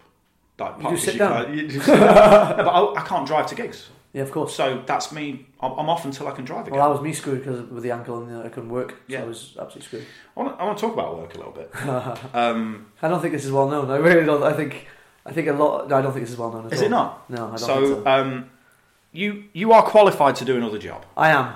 Um, do you do that other job at the moment? Uh, yes, yes, I do. This is like call my bluff. Yes, no, yes, I do. Yes, yes, it is. Uh, yes, I do. Um, I'm going to answer this in yes no questions. Okay. Um, no, no, no, don't. Um, so you're you're a teacher. I am fully qualified teacher. Yes. Um, what subject do you teach? Uh, so I've got a degree, as I said, in fine art. So I'm a uh, secondary art design teacher. But I'm because I have an AS level in biology. I also teach. Uh, I'm able to teach science up to GCSE as well. Nice. Yeah, Um, I didn't know the science bit. I knew the yeah. art bit. Um, it's not a very good AS level, but it's it's, it's enough to. because so one of the reasons I wanted to be an English teacher was because English teachers were the ones who made a difference to me when I was at school because I wasn't a particularly good student, but they realised I was good at creative writing Yeah. basically. So they pushed me in that. That's the only reason I went to university is because I had an English teacher who gave a shit. That's the only reason. I would never have done it. I'd never be a comedian now if I'd not Yeah. gone through all that creative writing because comedy is just creative writing and then performing it. That's all it is. Um, but art teachers, they're the cool teachers. Like art teachers are the really cool teachers. Like so, you're a teacher, but you're the coolest teacher in the school. Surely the coolest teacher in the school. Yeah, pretty much. Well, it was the school I'm about to. Uh, so I was literally before I got hurt. I literally stopped teaching. Right. I was, full time. It was like this is great. Then I got hurt. Yeah. Couldn't couldn't drive around. Couldn't get couldn't do supply and stuff like that. So screwed. I'm at the point now where I'm still again talking about being cautious. I'm still on a limited schedule. I probably could be doing four four shows a week if I Hmm. Wanted to. I'm not doing that Mm. just because I'm easing myself back in. Yep. At the end of this year, I probably will be up to three or four a weekend, but I refuse to do that until I'm two or three months Yeah. past my, my clear dates. pick and choose the good ones. Exactly, exactly, exactly. As long as the brand is building and people are getting to see me, Yeah. that's all that matters. So I'm not able at this point to make a full time living off off wrestling because I'm not I'm not wrestling enough. So I've just taken a six, uh, seven week uh, position at a school where I'll be doing. Uh, this is the thing. So they like me so much at the school. They've offered me DTPE and ethics, which is ethics is fantastic. Uh, It's what used to be RE when I was a kid, yes, isn't it? but it's more. It's more. No, it's PSE. What used to be uh, uh, social studies, pretty Right, much, okay. right? But it's they literally they knew that I didn't want to get into full teaching because of if you're going to be a teacher, you have to give everything to it. Of course. Be- and, and It's one of the reasons I'm not one. Ex- one of the reasons I'm not a full time teacher is because I can't give everything to it. I do not want to go in delivering a lesson that I have not planned properly. Mm. I do not want to go in not having to have looked or have any sort of passion about what I'm delivering to these Sure. children. Right? So they like me so much at the school. They've planned it all. So I literally just have to read it and deliver it. And they said, put your own spin on it. And because it's it's PE, which I can do because that's that's that's that's an easy one because Yeah. I, I literally I'm just playing referee on that one subject.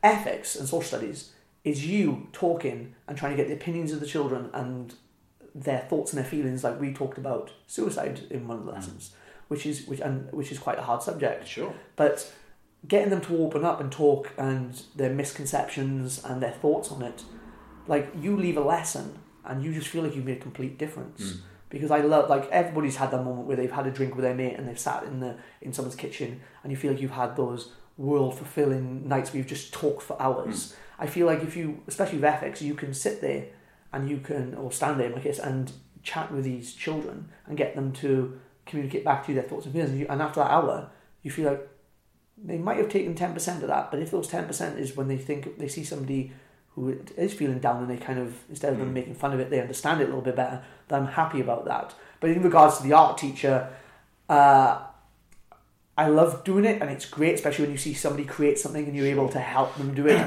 But it's, a lot of people go, oh, it's the easy one, it's, it's, it's an easy one to do. Possibly maths, they have got to mark loads of stuff. English, I've got Yeah. to mark loads of stuff art, if you are going to do, let's say for an example, I'm trying to think off the top of my head, uh, African masks. Everybody's done African masks in school. If you're going to create African masks, you have to create the beginning, the middle, and the end for the, the, the pupils to Yeah. understand. So you have to create three masks. You then have to create a mask which is the advanced, Mm-hmm. the intermediate, and the beginner. So he goes to the different little levels. Yeah. So that would be level three, four, and five probably when it comes to key stage three. So you're for one class having to create nine Yeah. exemplars for that one class. On top of that, you then have to mark all their work every week, Mm. and that's just one class.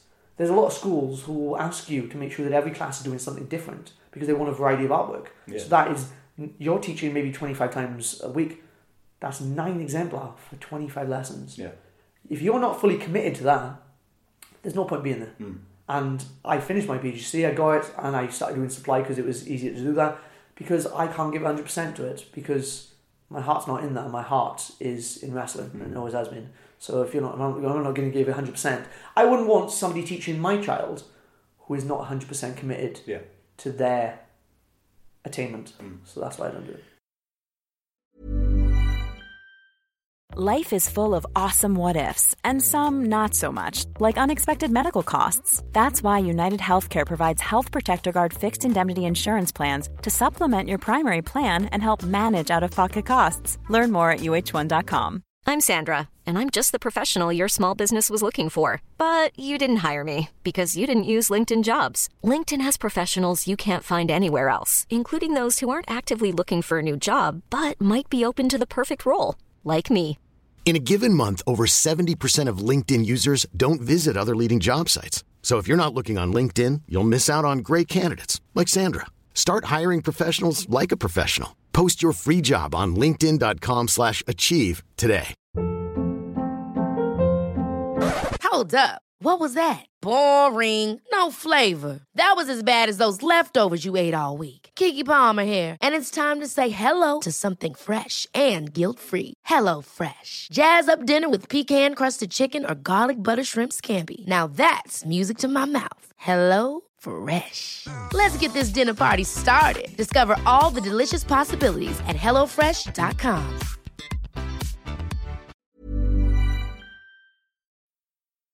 Do how many kids have found out that you're a wrestler? Oh, right. So this school, this, this this documentary's only Oh. going to make this worse. Oh yeah, right. So this, so this, so this school. Oh, this is a funny story from Saturday actually. So this school in particular.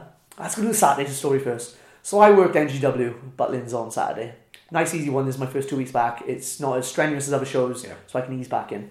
Uh, I'm at the uh, I'm at the merch table and I'm signing stuff, and a kid walks up to me and he goes, "Were you my supply teacher?" No. No, you were. You were my supply teacher. No, no, I wasn't. In my head, I'm going, I definitely was. I wonder which school it was. What school would that be? Chase Terrace. Oh, yes, I 100% was. he goes, were, you're 10 English. And in my head's gone, you were a little shit. I know exactly who you were. you were the mouthy one that had a go to me as soon as I walked in the class. And I look at him and go, I don't know what you're talking about, mate. And then he just goes, oh, I must be mistaken. And he walks off. First off, I look how I do. So, so that's the first one. Secondly, he's gone up to me. Is that my supply teacher? The Welsh supply teacher from Stafford. And I've walked up to me, and I have the exact same accent. Yeah. So he must have gone, oh, it 100% is. And then when I said, no, it's not, he's gone, oh, fair play, mate, it isn't. I walked away. so that's the first one. That was Saturday, and the two trainees who came and helped with the ring were behind me, dying in fits of laughter. so how he didn't trigger that. The other one is, I was working at the school, which I'm coming back now for seven weeks. Um, at and I had done. Uh, I'd been on Deal or No Deal at this point, and Oh god, I completely forgot about that. so we'll get The into that. the weird thing about Deal or No Deal is my friend Mark does the warm up for Yes, yes, we spoke. So so he messaged me and went, "Have you got a mate on Deal or No Deal?" And and you'd kind of hinted that you were doing it because it's difficult. You can't sort of talk about it when you're. But. I And- needed, they needed footage off you guys, so that I think Yeah. that I'd messaged John. And, and it and I was like, this is the best. When my worlds collide in the weirdest possible way. And Noel Edmonds is very short. he is. And, He likes a boot fit jean and he's very short. and he also wears shoes that are way too big. yeah, massive. There's a there used to be drawings of him in Viz magazine where we'd have really really pointy shoes. Yes, exactly That how it is are completely 100%. completely accurate. 100%. Anyway, you've been on Deal or No. So, um, and uh, I'd been lu- I'd been lucky that it's on at three o'clock. Kids are usually in school till half past three. Yeah. By the time they probably walk home, it's four o'clock. It ends. So I've been lucky that nobody has seen this. Nobody's seen this at all. And then the day of my game lands in the half term. Oh mate. So I show up to the school on the Monday, and the kids are losing their minds. And not only have they seen this, and they some kid has screenshotted it and is passing it on Facebook, like look at Surge on Deal No Deal, but they're recording stuff. So I must have been when I had Nolan armbar and stuff like that. And they now know my re- they know we'll come back to that. and they have now clicked that I'm a wrestler, and all of a sudden as well, I'm, I'm I didn't twig, but during the half term, I had a massive Instagram follower just started going up, and it was all the kids. They Yeah. just followed me on Instagram, and so when I came back to school, and oblivious to this, just walked in, sir, I saw you on Deal No Deal. Shit, shit, and then I was like, oh right, cool guys, cool guys. Then one of them was like, you're a wrestler, and it was all over the school, Yeah. all over the school. I had the same when, when I was teaching and they found out I was a comedian. Not exactly the same. But But it- nowhere, but nowhere near as much exposure but it was and then but it's it, it made it it made it better because not not only was it when you if you've had, if I've ever had a supply they'll uh, you get a supply teacher and you go oh that's great we get a supply. I was the one that walk that show up and they go we've got the Welsh supply teacher which the Welsh accent's very good.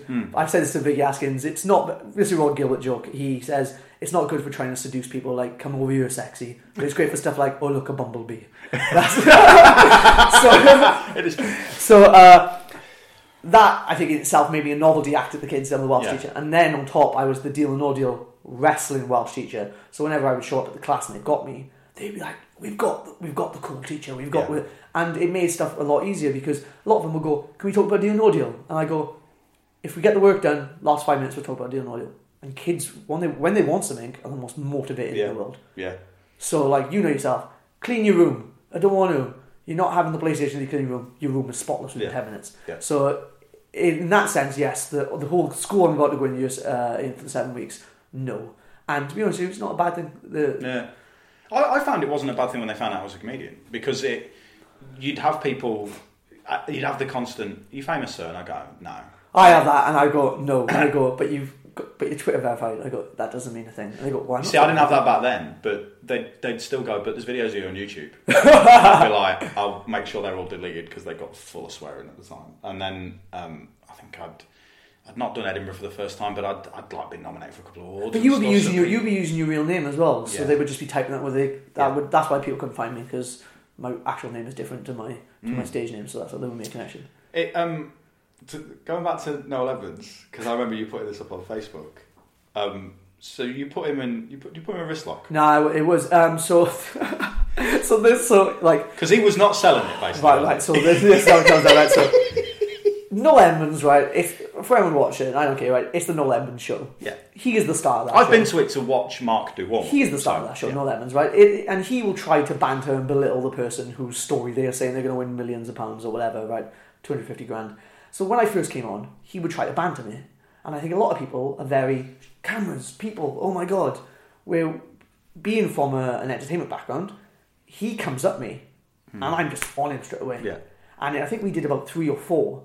And he uh, he went doing one of the intervals, come up to me and went, I'm going to stop doing this because I keep on coming off badly. and, they, and they edited so much stuff out that I was on him because it like because I just kept going. And there's a great one. There's a great one where he goes at me. He goes first time. He goes, "Oh, are you a member of Oasis?"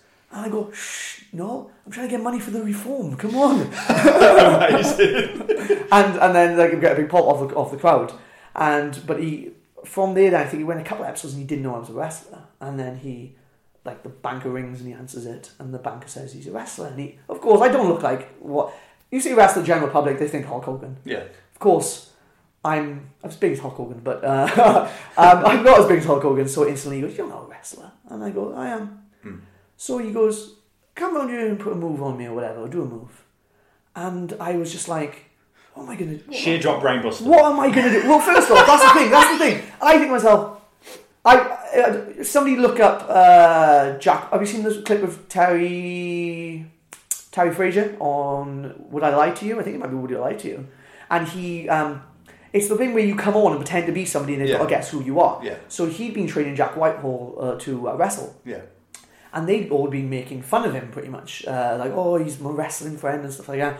And you can see Terry's getting really annoyed at this. so when they come over to do something with Jack, he picks Jack up and legitimately body slams him on the hard floor. It's I, I saw this. because Zach Gibson showed me this, and I winced. Right, I was like, Christ. So I'd seen this before I went on Deal No Deal, and I was walking up to him going, I can't hurt Noel Edmonds. No. What am I going to do? So I thought, I mean, the temptation is yeah, of course, high, of course, of course. So I thought, I'm going to get him and put him in a wrist lock. That's what it's going to be. So I say to him, okay, so if I take your wrist like this and I grab his wrist and I think he's going to play along, he's going to let me. he does not. I grab his wrist and I turn, try to turn it and he does not allow it. And in my head, the only person that was coming to my head was Dave Mastiff's going to see this. and I don't know why it was Dave, right? And I thought to myself, I've got two jobs here. Hmm. Two options, sorry. I either protect Noel Edmonds hmm. or I protect the business. Yeah, I, and you chose the right one. So I decided to try to break his arm. and I turn it and I turn it into a key lock and start pushing him down towards the floor. And I keep going and going and go and, I, and he's he's in physical pain. And I just refuse. The the banker rings and I have him locked in it. And I and I literally turn. I've ever seen the clip. I turn and go. I turn and go. Look up to the guy and then Noel says, "Can you answer that?" And I just keep him in it until they tell me to let go. And then during the interval, he comes up to me and goes, "You hurt my arm," and I go, "You shouldn't have tried to hurt my ego." And that was and that is exactly how it went. Up. But when it came to my game, because I'd had a lot much rapport with him, and I think because everyone else was so starstruck with him, and I just didn't care, hmm. Me and him had a great time. Yeah. Because he, he was a bit of a prick to some people, wasn't it? But with me, I think he was very much just like, "We're gonna have a laugh with this. This is gonna be a really easy day." Because you can now say, how much did you win? Ten grand. Um, what did you spend it on? Okay, so uh, it came in really handy being injured. so that was that worked out perfectly. So I never learned to drive. Uh, I'd always tried to, but being, wasn't very financially uh, in a good situation with my mum and stuff like that. So I learned to drive. Bought a car, uh, not a brand new car, just bought a second hand Yeah. car. So um, that. Um, Which this is the thing. I think all wrestlers need to be able to drive. yeah, of course. In the same way, roads. all comedians need to be able to drive. I'm often because a lot of comics live in London. I'm often astonished at how many of them can't drive. Yeah. and it, it's that's one of the reasons I work. One of the reasons I work four or five times a week is nothing to do with me being any good. Yeah. All to do me, with me being able to drive and willing to drive. Yeah. Well, so I had to learn drive. So I learned drive, and then it was, uh, I think, yeah, me and the girlfriend uh, Jordan went to Spain for three weeks, um, and then I think it, I was just being really clever with it. I think I was, I didn't want my grandfather left me money, and I went. I used that money to go to. Uh, to WrestleMania 30, Yeah. and um, loads of people have bought stuff with, with money, and I always say to myself that I don't buy things, I buy memories. Yeah. So that's what I wanted to do with that money. Every time I, I went to Spain with Jordan, I needed the car, I got the car, and stuff like that. But then it would be if we wanted to go uh, to uh, 30 or something like that, I would do stuff. So I just kind of bought little days out and little treats Yeah. in Amsterdam and all these different things along the way. But then I got hurt, and I still had this lump sum of money left there just because I wasn't just going to throw it up against the wall. Yeah. So I was lucky, really, that I had that money because that allowed me to survive then for those 10 months when I was Yeah. pretty much unable to work. So it was a, I always say to the girlfriend, I always go, like, I, I wasted it, like I didn't, and she goes, but think about how bad it could have been if you didn't have that money." Absolutely, it's yeah. It, it could have been. Speaking of some, whenever I've had to take time off and there's no backup, Yeah. you know, it's only now I'm a little bit older and a little bit more sensible. But Yeah. five years ago, if I'd have had to take even two months off of something, I would have. I'd been in so much trouble. Well, I was insured even when I got hurt. Well, I think my insurance had lapsed or whatever. So now I have insurance. So I have like payment uh, protection insurance as well. So if I do get hurt, I will get uh, a lump sum of money every month that comes to a portion of my teaching salary Yeah. that I get. Just, and that's through through wrestling and stuff like that. So I tell everybody get insurance. It's not that. much. I'm literally. I think I'm paying. I think I'm paying twenty pound a month. and, and yeah, you should be insured. Twenty pound a month, and something. If I had had this insurance when I got hurt, I would have had two grand payout for the ankle. I would have had a five grand payout for the shoulder, seven grand payout, and then a lump sum of money every month until I was able to work again for thirty or twenty or thirty quid a month. I'm always surprised that That's that's that's less than that's less than like a quarter of some people's bookings or something. Like like one, you literally could sell two t-shirts and you've paid for your insurance. this is this is something that. So I'll talk about it with both comedians and wrestlers. So I'm I'm in equity because I'm a performer and you should be. Yeah. And I'm always astonished at how few comedians will will be willing to pay the seventeen pound or whatever it is a month to be in equity. I'm like, yeah, but I'm like, yeah, but what? You, it's public liability insurance in case you so you fall off a See, I've got that as and well, I've got that as well, yeah. And, and it's all this, but the amount of people are like, ah, but it's seventeen quid. It's like, don't don't have one Nando's. Do you know what I mean? That is just how I look at it. It's just Have water more- when you go to Nando's. Yeah, there's more important things. Um, so, uh, what do I want to ask you next? Um, so you got the teaching, Yeah. um, which is is a, is a it's a good thing. Teaching is a great job. I- I've said this to a lot of comics as well. It's a great job because if Supply especially. yeah, Supply but it means yeah. you can you can do it a bit. You can make sure you have got enough money to live and have a decent standard of living. But at the same time, because people seem to forget that having a decent standard of living has a knock-on effect on how good you are as a wrestler. If you're properly on the breadline and you've you know you're you're not eating properly and stuff like that, you're not going to get better as a wrestler. Yeah. You need to be able to look. Whilst it's brilliant to be able to say you're full time in anything, be it wrestling, comedy, whatever, you you still need you need some money and you still need to be able to be able to pay your bills. You've got Yeah. to be able to do that first. Um, but the great thing about teaching, there's a lot of wrestlers who work in teaching. Yes. lots of them. Um, the the great thing about it is, is you can decide. You can say, right, I'm going to go.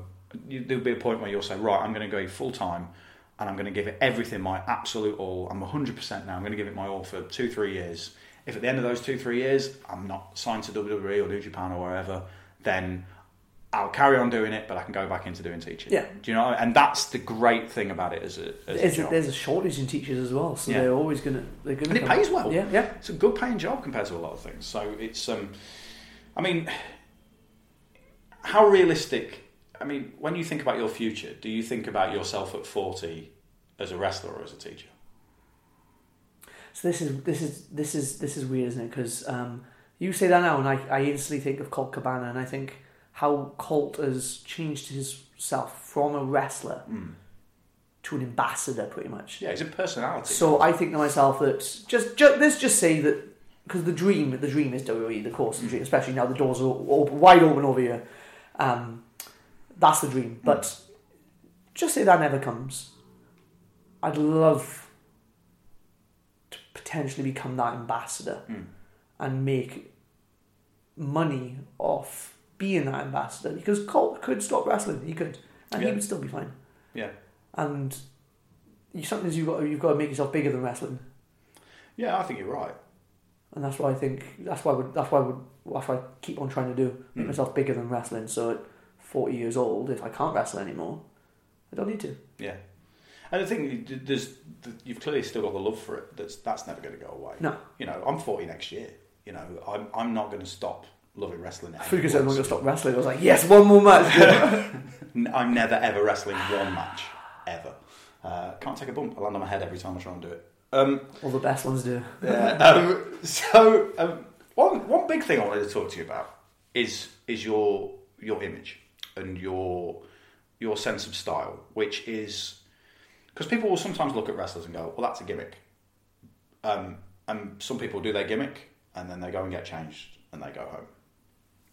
Some people live their gimmick all the time. Mike Whiplash, seen him at Asda the other day walking around, Yeah, white face paint. White face paint. Uh, Coming through the floor. into suspenders. um, but with you, it's it's a real thing. Now, um, how old are you? I just had a birthday, twenty seven. Twenty- Right, so you're 27 years old. Yeah. Now, so I'm nearly 40, and I've got mates in the comedy industry who, who are mods, who are a little bit older than me. Um, and we're, people, mod culture and punk culture kind of go hand in hand, which is one of the reasons I've got quite a good grasp on, on it. And there's bits that, with me kind of being the skinhead, there's bits that kind Yeah. of cross over. Um, and I've always found I've, I've, I think I've, I've spoken to you about clothes quite a lot because Yeah. it used to be my, my, my job was working in the fashion industry, um, and I I think the fact that you have and you mentioned William Regal being being into your sort of sense of style is is really really cool and a really. But when was there must have been a point when you because I've been seeing footage of you when you were younger and a teenager and stuff like that. There must have been a point where you sort of all of a sudden had your own clearly defined defined sense of style because I've I've never had one. Like I, I've dressed the same since I was sixteen, which has been jeans and black t-shirts. The only thing that's changed, I've got more tattoos. That's that's and I've, I've got less hair. That's, that's literally that's the only thing that's changed. I've dressed exactly the same. I'm wearing mostly like Van stuff today, Yeah. and I was wearing mostly Van stuff when I was sixteen. It, it's nothing's changed for me. Um, but there must have been a point where you you got a clearly defined sense of style, and and one would imagine. Again, I've been seeing footage of you when you in your early days of wrestling. There would have been a point where you went, "Hang on a minute, I can combine this thing with this thing." Yeah. So, I mean, what sort of music were you listening to when you were a teenager? So HH says we like so. Wrestling, especially when I got into it, it was nu metal. Everything was nu metal. Yeah. And I think that I will go to clubs and I know I know all the nu metal songs just because there's a music video in my head every time I, Yeah. I every time I hear like bodies or something like that. Yeah. And Hitch always says that we'd be watching music videos and then there'd be there's a great one set to "Stop Crying Your Heart Out" by Oasis, Ring of Honor one, just as Punk's about to leave with the belt, and it's a great, I've seen it. It's fantastic. Mate, I, I know exactly what you mean. it's amazing. and Hitch will tell you that there was that one. There was another great one about New Japan. It was set to Red Hot Chili Peppers. Now the boys love the nu metal ones, but then you have the ones that use the indie music, and they were the ones I really went.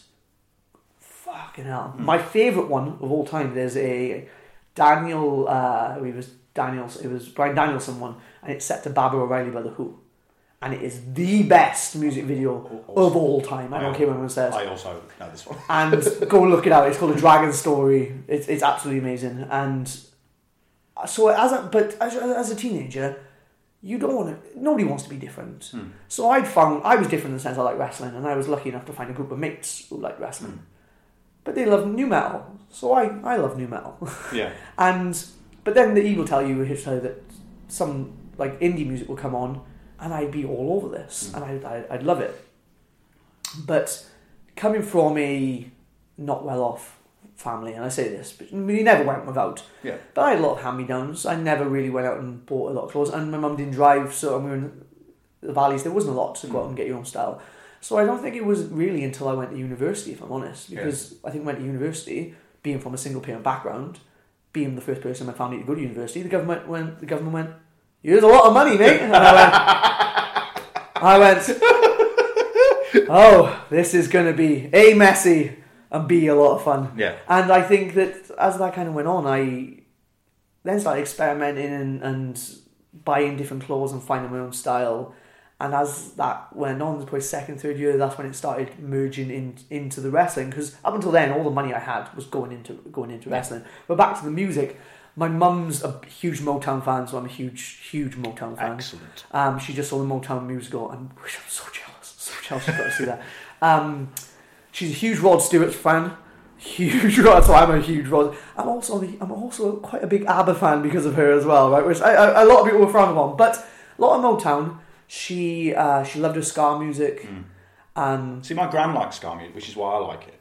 My gran likes ska music um, because all my gran's neighbours in Leicester were Jamaican, so she used to listen to ska music. That's and, sick. And for me, that was like, oh, this is this is amazing. And in the same way that, like my uh, my dad was uh, did a mobile disco. yeah, So my, cool. so my dad, my dad loved the disco music at the time because he had to play it, but Yeah. he also loved Northern Soul. So that's where that, Yeah, that music comes in with me. But it's a lot of stuff I didn't. uh, When I was a kid, I was like, uh, and then when I got a little bit older, especially when my dad used to start driving me to gigs when I was starting doing stand up, I was like, oh, we've actually got, I've got quite a lot of Yeah. the same. Like, um, uh, so last week when we did the roundtable for WrestleMania, we, me and me and Scroobius Pip were talking about the fact that um, because Progress is doing quite well, but Progress's subtitle is Punk Rock Pro Wrestling. We've started having the occasional dissenting voice that says You're not that's punk." not punk. Yeah. So I, this week, uh, last week, I just said just tweet me a picture of whatever you're doing now and how unpunk it is with the hashtag not punk. So I have people walking their dog, sitting in a train station, baking a cake, and I was just retweeting it all because I find it funny.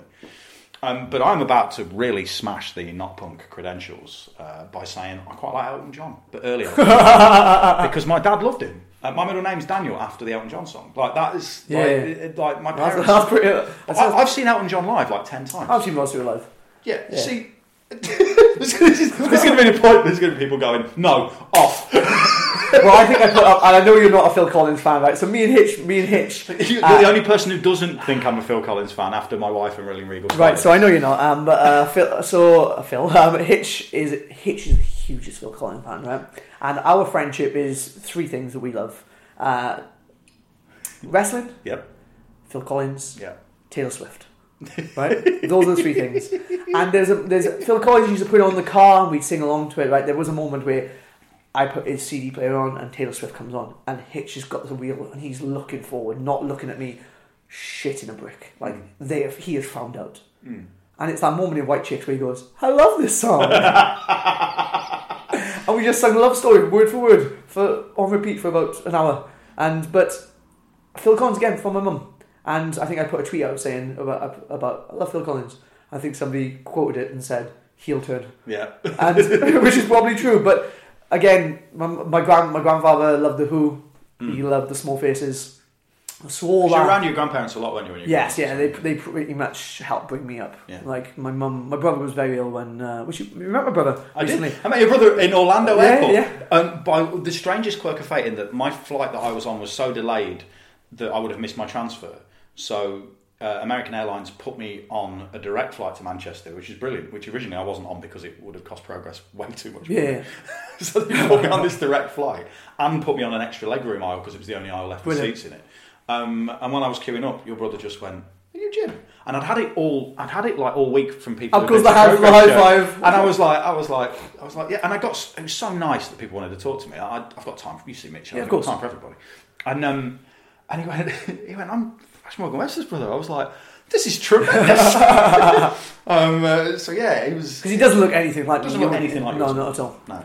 But uh, yeah, so he was very ill. He's right now, but he was very ill when we were growing up. Sorry, and he. So my mum was in the hospital with him a lot. So my grandfather used to come and pick me up and stuff like that. I used to stay with my nan and granddad's. So they had a big, big upbringing, uh, big part of my upbringing. He again hated the wrestling. He he was very much like you need to get a real job. And, Yeah. and you know what? He's not. He's not one of those people like people will turn around and say because he's passed now. But people will turn around and say, "Oh, he, he hated it and he, he didn't want me to follow my dreams."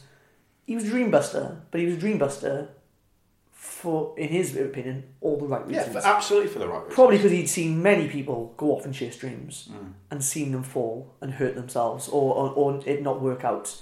And he just didn't want that for me. He wanted me to get myself a proper job and he wanted me to look after myself and probably as well to a point where he probably wanted me to start paying my way and helping my mum out Yeah. more, which I always did. I always got a job. I got a job really early on, which I think Hitch was afforded the ability to go off and chase wrestling a little bit and I had to get a full-time job, which really, really annoyed me. But it's... Was it's- that, it wasn't the Asda one, was it? yeah, it was the Asda Was it? job. Yeah, it was. It was awful. Hated So I it. find it so hard to imagine you work. I know you're hardworking, and knowing, and again from watching the documentary and, knowing you as a person, I know what your work ethic is, and, and, and especially how important your family is to you. So you, I know that you do that to help out. Yeah, what I did. But um, but the thought of you working in Asda is just it's it's so far removed from from now. The only good time would be when they'd I'd be on the checkouts and they'd put up I don't know some toys on the side like it it was just as Easter they put some chicks up on there Yeah. and they'd be like we're going to give somebody a twenty pound voucher who can sell the most and I would just become a market store salesman ready for a career in wrestling at the merch literally, table. literally just on it straight away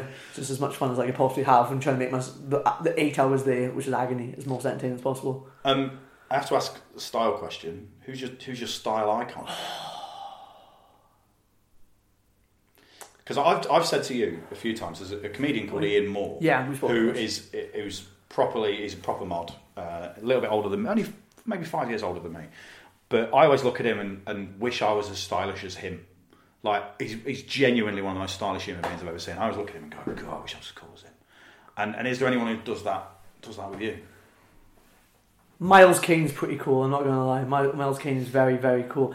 To be honest, with you, I think well, Weller, Weller, especially back in the day, Weller. Hmm. But I see, Jam era Weller rather than Style Council Weller because Yeah. he looked a little bit like he played tennis. Then. yeah, he did very much, very much. Which I definitely tried to get the group I have down in Chaos. I tried to get them to dress like that, and they were having none of it. Um, The minute you see someone with a sweater knotted around their shoulders, they should be taken outside and shot. I was like, "There's the boys let's do it," and they were having none of it. They were like, "No, we're going to wear Fred Perry." I was like, "Okay, that's fair enough." Um, to be honest, when he tu- he's he can be very scruffy, but when he turns it on, I think Liam Gallagher. I think Yeah, There's- he uh, owns Pretty Green as he well. does, he, but does he, um, he does have you some of these moments sometimes with him where you'll just see him and you'll see him walking around like Noel sometimes where he's just in a t-shirt and some Adidas training trainers and all that. But there's this great one, and to be honest with you, of him in a pinstripe suit and he looks the business. And when I was coming back, I was like, "That's I want my whole new image to look Yeah. like that." So I think it might be Liam because I think maybe Paul and other people, even though I look at it and appreciate it and think they look sick, it's it can sometimes be a little bit maybe outdated. Whereas Hmm. Liam's taken that style and and made it new again and Yeah. made it more modern. So I think it probably is Liam Gallagher. Um, so while you're out uh, being injured, you started a podcast. I did. um, which I think maybe started about a month after this one. I think probably. Are you coming up to a year now? Uh, I am I thirty-five episodes, so I think I'm maybe I'm like eight, uh, two months away. Yeah, because I um I remember being delighted that you'd started it be- purely because it meant that I could listen to more of my mates talking to another one of my mates, which is is quite a wonderful thing. And and I mean, it's a successful podcast. And, and it, my big fear when I started a podcast was I- I've got other podcasts that are nothing to do with wrestling that I'm involved with, and it's really hard to get an audience Yeah, really hard to get an audience. Mm-hmm. It's not hard. It's not that hard to keep an audience as long as you put episodes out all the time. I found that once you start hitting numbers, they just seem to generate Yeah. and keep going.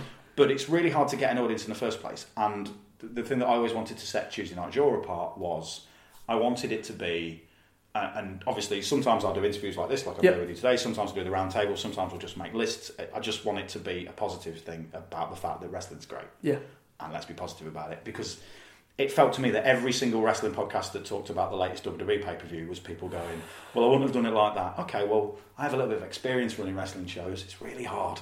It's not easy to write nine hours of television a week. You know what's, stuff do you know like what's weird though? Before I got involved with wrestling, I would have been that fan. Oh, me too. Absolutely, 100% one hundred percent. In the same way, I would have been the same person pointing out that things weren't punk. Like I'm, I'm I, like I'm, I, I totally hold my hands up and say I would have been like that. But and there's there's there's there's plenty of podcasts of wrestler interviews other wrestler, Mm-hmm. but yours feels it feels different. and It feels partly because it's, it's it's mainly centered on British wrestling, but everyone else has picked up. Well, Colt Cabana's had plenty of British guys on these Yeah. shows, you know, people. But did you did you sort of set out to make it sound a little bit different, and, and or or was it something that happened organically? I mean, because it, it, it it is it is cracking, and people should. I mean, don't listen to it at the detriment of listening to this one. To both of them every week. Listen to both of them. That's what you should do. Uh, and I know what a lot of listeners are choosing. Nigel, Yeah. listen to yours as well. So uh, it is, you know, it, it's great that it, the minute you started doing it, I was like, oh, brilliant! I want people. I want people to listen to it. That's why Now, I've retweeted it because I want. On the flip side, I was in the midst of getting mine sorted, and you released yours, and I went, bastard. and then to the because I didn't know what it was. I didn't know that it was. I thought it was going to be exactly what I do, like an episodic conversational Yeah. piece with a wrestler every week. Yeah. So I got worried, and I think I'd done one podcast at this point, and I just went to Hitch and to my mate Brendan. And I went, I'm not doing it. I'm not because I was just. Oh God, I didn't I went, realise I'm not, I'm, not, I'm not doing it because I just thought to myself, I don't want people to a feel like I'm crowding the market, and I also felt thought as well that you would have a bigger reach than me, and I, I and if I was going to do something, I was a bit like I want to do it to the best I possibly can, hmm. and then it wasn't until I think I said no, I wasn't going to do it because yours yours had come out, and then I think maybe that's when I got hurt, and I went, I think I need to do this now. I hmm. need to do this, and I also realised that yours wasn't an episodic conversational piece with a wrestler every week. I'll have a chat with me. I can't.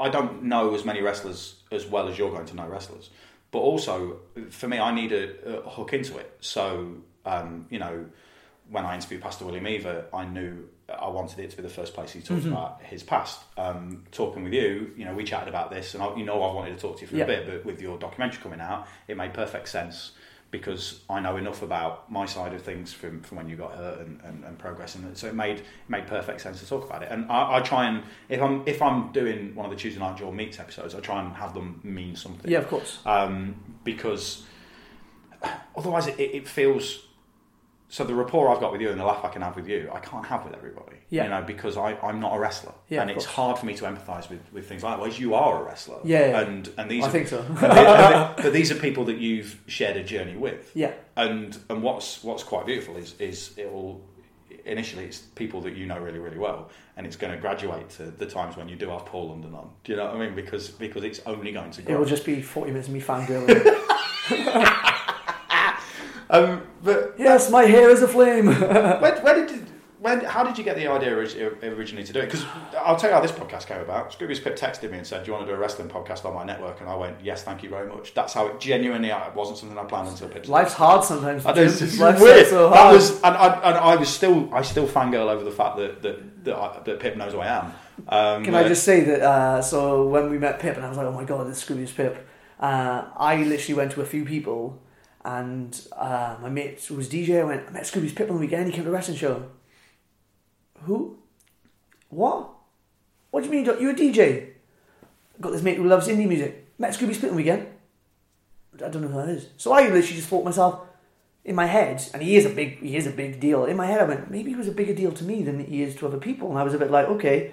So it, I went about two or three weeks, and then my girlfriend Jordan, I think I, I think I'd said something on one of Pip's photos, and he'd replied back and stuff like that, and she went, "Why is Scooby Pip talking to you?" And I went, "You know who Scooby Pip is?" She went, she went, "I love." She went, I, she went, "His thou shall not, uh, thou shall not kill," isn't it? Yeah, which is uh, ten years Ten years, yeah, we just spoke about this. Was her MySpace music on her on her page? Amazing. So she was losing her mind over this, and I was like, "Yay, sound!" and she was uh, like, and she still to this point thinks it's, it's absolutely mental. To the same point as well that Miles Kane follows me on Twitter, and we've had a conversation. And this week as well, you telling me about it? no, this week as well, he was going to come down Sunday to Progress, but he's had to change. I was going to tell you this. He's had to change his plans and go up to see uh, up to Liverpool to see somebody, so he can't. We'll get him there. We will. We will get him there. But so so she's the biggest Alex Turner fan, and they're in Last Shadow Puppets together. Yeah. So I kind of told her I was like, I've been talking to Miles Kane, and she went, "We're going to become friends with Alex Turner." and I look at her in the eye and I go, "You're not becoming friends with anybody. I do not trust you around that gorgeous man." The, the thing with so like both when me and my wife met, we were both big fans of Scroobius Pip. Yeah. So um, we're both now friends with him. Which I, we every every time we've sat on our sofa and I'll just go, my life's the, the combination of that and, and people in wrestling that I've met. My life is odd because these Oh, are yeah. people I've when I started stand up, like and I was driving to gigs.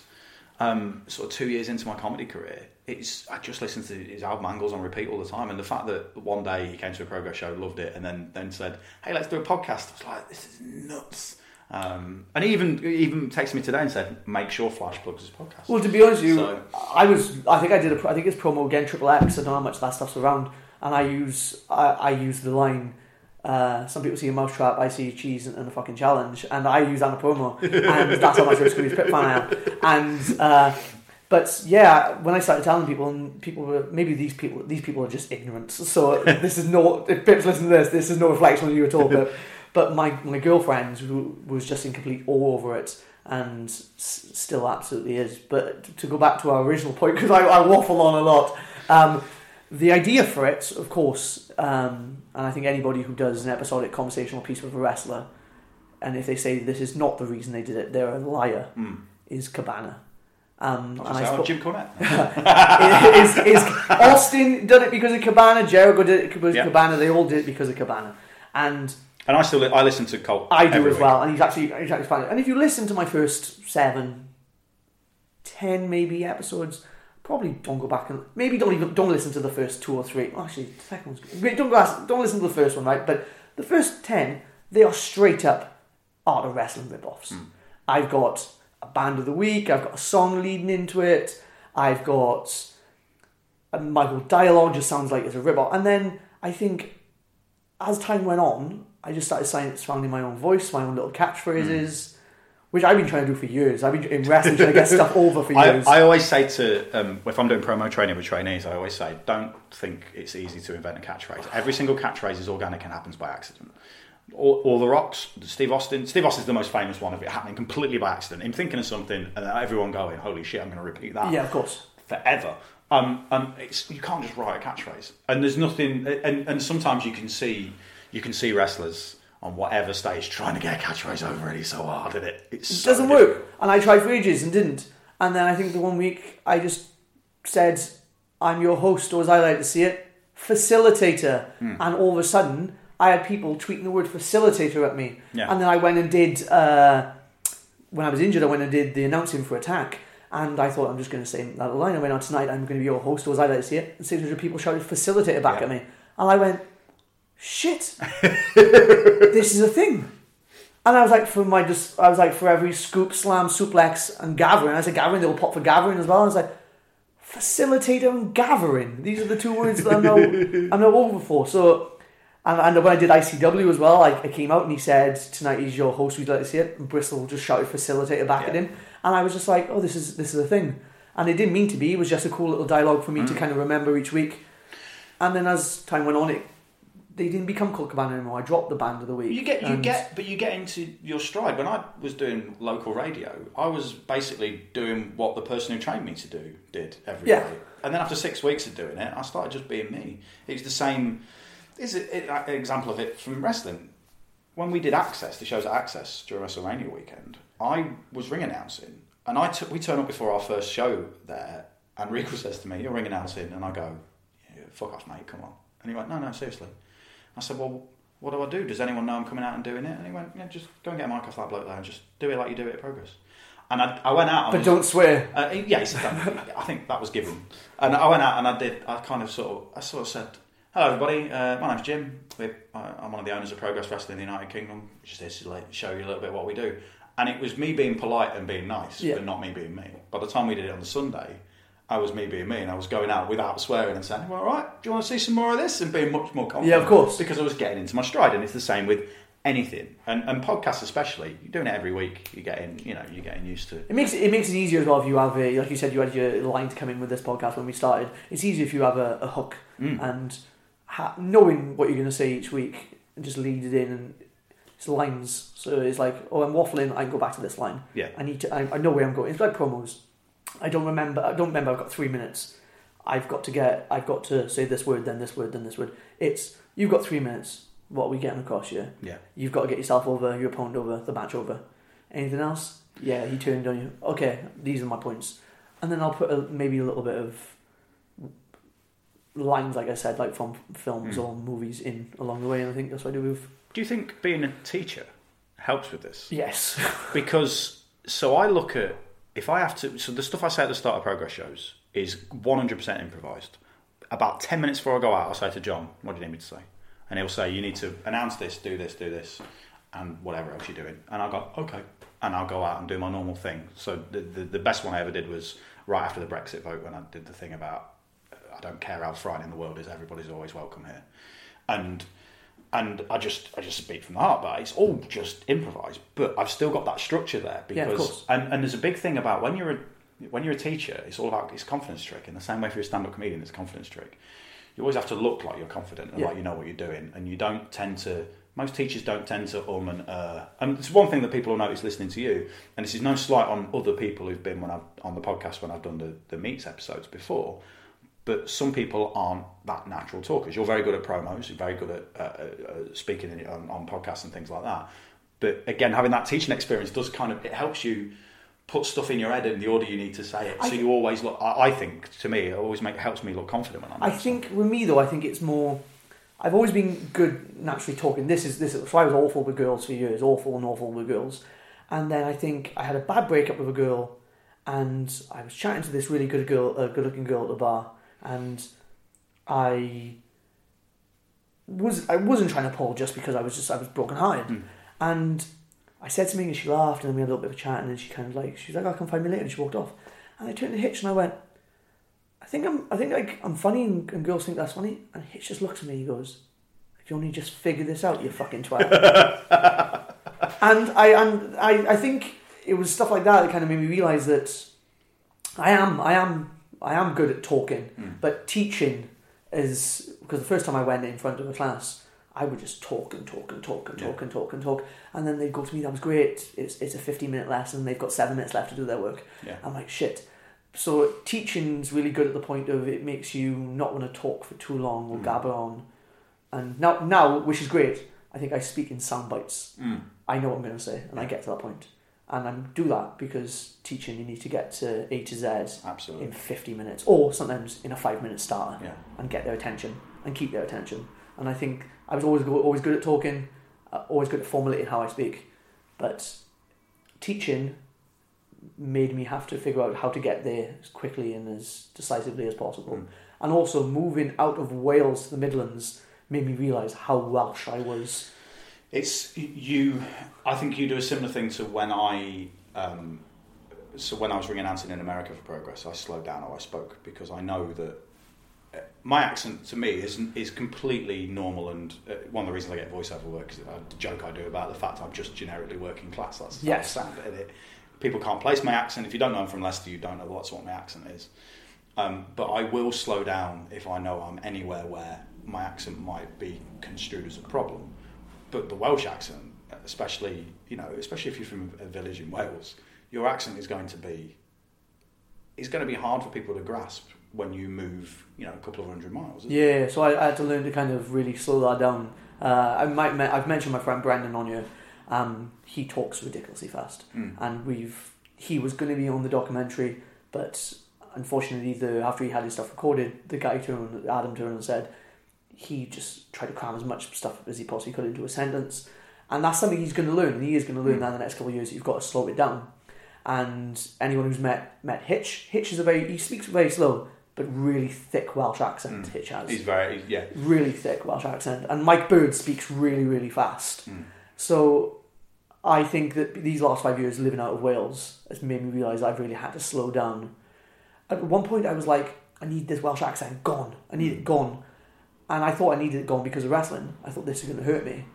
And this is when I first started getting into it. And then you realise, you idiot, the only reason they're going to sign you is because you're not from America. and this is this is this is why. Although the first time I met you, because I knew you, you, you I mean, you weren't as fully in. I mean, you was, still had the mod gimmick, but it wasn't as. She still had the, the, the scooter helmet and stuff Yeah. like that. But you weren't. I mean, your in ring attire was different to what it is now. Yeah. You, was, you had the short trunks on and everything then. But the first time I met you, when you first started talking to me, I was astonished that you were. Hello, boyo. because I, because in my head, if someone's a mod, they're from London. Yeah. Because it's just it's just how it is. or Manchester. Yeah, I suppose. I mean, Yeah. how did you? Where did the name Morgan Webster come from? So uh, I started with Welsh wrestling. Yeah. Uh, Alan Ravenhill. Um, I had actually. Um, I had a uh, a sugar junkie luchador gimmick to start off with called Nice. Frantic. So he used to come up to the popcorn song. Also, just one one word again. Frantic. Napalm to Frantic. And That's what your autobiography Yeah, needs to be called from napalm to frantic. frantic. and he uh, and he'd come out and he'd have he'd pixie sp- sticks all over himself and he'd just get really hyped up on sugar and he'd run around the ring and stuff like that. And then I became took the mask off because I could find it. it's very hard to wrestle in the mask anyway. Imagine your peripheral vision. It's awful. horrible. So the fact that Rey Mysterio is one of the best of all time and he wore a mask is, Yeah. is ridiculous. And then I I started just being a generic wrestler and I literally just sent Hitch was re- Hitch was wrestling with Mark Andrews at Welsh Wrestling. They were wrestling loads, and I had this job at ASDA, Hmm. and I couldn't get off Tuesdays and Thursdays when they did a lot of the Welsh shows, Right. and I couldn't get off Saturdays either. So it hindered me. But I can remember he was finally getting some other dates, like a Monday and a Wednesday, and I could I could do those. So I remember sending him literally a uh, a list of names, and in that in that list was Flash Morgan. Also in that list was Ethan Silver, which is now one of the, which is he picked that by himself bizarrely, and uh, he's now part of one of the uh, the tap group and stuff like that. But Alan Ravenhill looked at it and went, "Flash Morgan, I like it. You're fast, and Morgan is a Welsh name." Yeah. So I was Flash Morgan for, for years and years and years. And then I was almost Flash Morgan Weller. It was that close to being Weller, that close. But um, I said, and this is Pete Dunne, Pete, Pete Dunne's ignorance to the mod, the mod, the, the the mod scene. He, I went Weller. I think I'm going to become Flash Morgan Weller, and then maybe Flash doesn't become my name. It's more of like a title, like Morgan Webster and and uh, well Weller. And he went, "Isn't that the fat guy who won X Factor?" Paul Weller, he's the fat guy who won X Factor. And I went, no, mate, he was in the jam. And Pete went, nah, mate, I'm pretty sure it was the fat guy who won, won X Factor. Or the, or the, or the pop idol or something like that. And, and I was like, well, if Pete thinks that, then everyone else is going to think that. So I literally, I've not thought about Rick Waller. Uh, at that's his name. I didn't know what it was. Yeah, but that's time. exactly. But that's what. But, well, I, I didn't know that, so I thought that's who it was. So I thought I can't. I can't do that. So literally, I typed in to into Google uh, British synonyms. Yeah. and just went through them and was like, Webster's dictionary. Webster. I could probably somehow get that into a promo Webster's dictionary. Yeah. Okay, we're going to do that. Then it's going to be Morgan Webster. So I've got the Welsh, and I've got an English surname. So that works. Morgan Webster. Yeah, let's do that. Awesome. And that was it. Um, before we wrap up, I, I always like to make people formulate lists and, and answer some of the, the, the more easy questions to ask um, in terms of wrestling. Um, this one's just popped into my head. Your top five guests on your podcast that you dream guests that you could have. Dream. dream guests that you. I know. We, I think we all know one of them. Paul London. Paul London. Um, but who are the other four that you'd get? Chris Daniels, Yeah. big Chris Daniels fan. Um, I used to do the la when I was in the yard. I used to do the the last rites and everything. I, um, and the Angels still used to use the Angels wings. So like I love Chris Daniels. Um, Chris Jericho, big Chris Jericho fan. Uh, Some of his podcasts recently have been great. His Roman Reigns one was fantastic. I listened to. I have dropped. He has he has a lot of musicians on sometimes, and they're the ones I drop off on because he's not into the same sort of music I'm into. So I and then I'll end up not downloading a few, listen to them, and Yeah. then that's when iTunes stops updating it. Yep. So I'll miss them. So then I'm going back and catching up, which is great. So Jericho, Austin, but my number one, even before London, is Shawn Michaels. Oh I am the biggest Shawn Michaels fan in the world, like the biggest. you listening, Shawn? We know you are. Um, get in touch. Um, and then to, to sort of to your career, have you? we can't use Shawn Michaels because he's retired. But any are there any current wrestlers that you've not wrestled yet that you are particularly desperate to wrestle? Paul London, Chris Daniels. to be honest Paul London, I feel like I'd rather Paul London on here and we'd have, we'd have a great conversation. I always say this, right? Ev ev- loads of people book me against high flyers. Hmm. And I'm like, my best matches are not against high flyers. Hmm. My one, People will probably say, what, what's my best match in progress? And people will probably turn around and say, Zack Gibson. Yeah. I've been against high flyers. It's Gibson is the best person I've wrestled at Progress. Or the one I had with Cruz the other week was one of my favourites as Yeah, well it was an excellent match. and it's always against bigger opponents. So I feel like, even though he's not huge, I feel like me and Chris Daniels could have a great one, hmm. and especially now as well. He's he's already done the promo that he's coming to the end of his career. I need that match, and before he goes, like like Shawn, I would have absolutely loved Eddie Guerrero, my second favorite wrestler. Eddie, like it upsets me just to think about hmm. the fact that I'll never ever get to meet Eddie hmm. Guerrero. So I would have loved that. That I said to you, Brock Lesnar and Eddie Guerrero from No Way Out is my favorite match of all time. Yep. That is my favorite one. But to wrestle somebody I honestly can is probably Christopher Daniels. I would have said Daniel Bryan, but of course we don't know if he'll ever Yeah. wrestle again. If he comes back in the Indies, oh yes, that is happening. If he comes back on the Indies, just give us a call. just give us a call, mate. And but yeah, it 100% would be Chris Daniels. Who? Um, what are your favourite matches of your career? I mean, if you, it can be one, it can be a few. I mean, is there anything that, that pops into your head of your actual? You know, if you had to make, and I know you did, you did make a DVD, probably Yeah. the best of your career. Um, but if you, if you had to sort of pin down a few matches for, for people to go and seek out to really see the best of you, what would you, what would you choose? Zack, the natural progression final with uh, Zack Gibson. She's one of my favourite progress matches. Genuinely love it. A lot of people think that the second one, me and him, is better, and I totally, dis- me and him totally disagree. We we think that the second one has cooler moves, but the first one has the better story. The three, the three way between you, Oh, Gibson, yeah. and Ospreay's really. Yes, yes, that I also, that I also, uh, I, I remember when I was putting the DVD together, I potentially wanted to ask for both of those, and I thought myself, you're not going to give me both of those, and it was probably easier for me not to get to get a non-main event Yeah. from from John. So I was like, I'm going to go with Gibson. So yeah, Gibson. Check out the one with Ospreay, me and Gibson as well. Um, there's a great one from me and uh, the Wild Boar from Eldest. It's from Under the Mistletoe, so attacks Under the Mistletoe. Uh, 2015, and it's the El- Elderfine, Elderstein final, and it's um, night one, yeah, because Hitch wins that and then cashes in night two.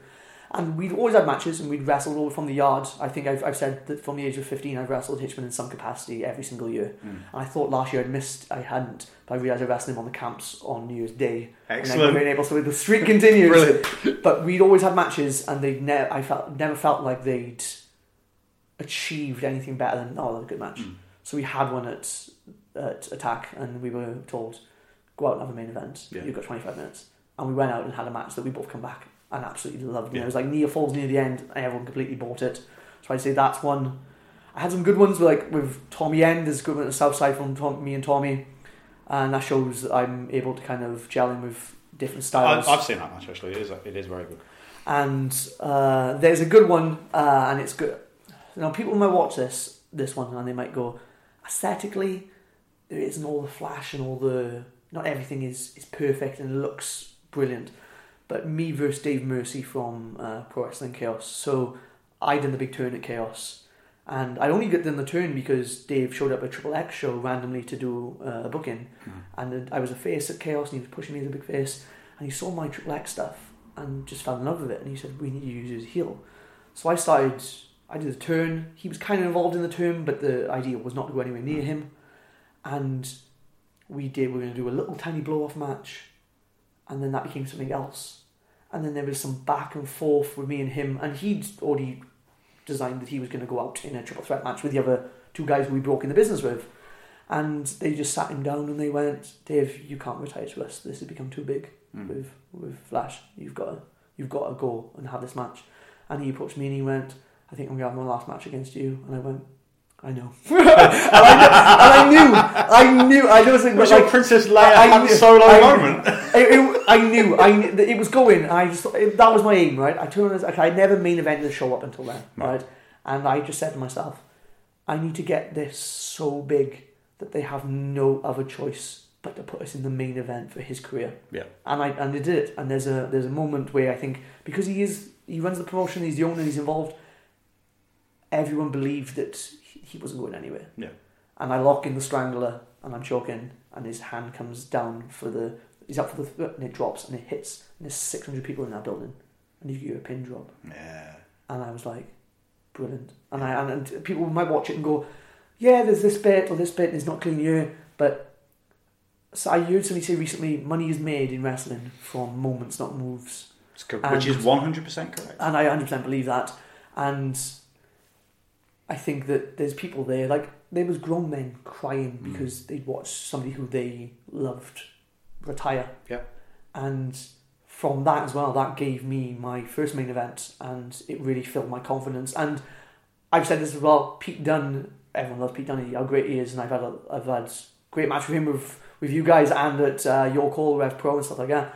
But I think I've been friends with Pete maybe six years, and I've probably had three compliments off the man about wrestling because he just doesn't throw them out. Like you, He's you a very quiet- he's a very well, you can man. go to him. How's that? And you go, yeah, good man. And that to me, that's not a compliment. That's like, yeah, it was good, man. It was good. Yeah. But I mean, if somebody comes out of the way and says to you, that was fucking cracking, Hmm.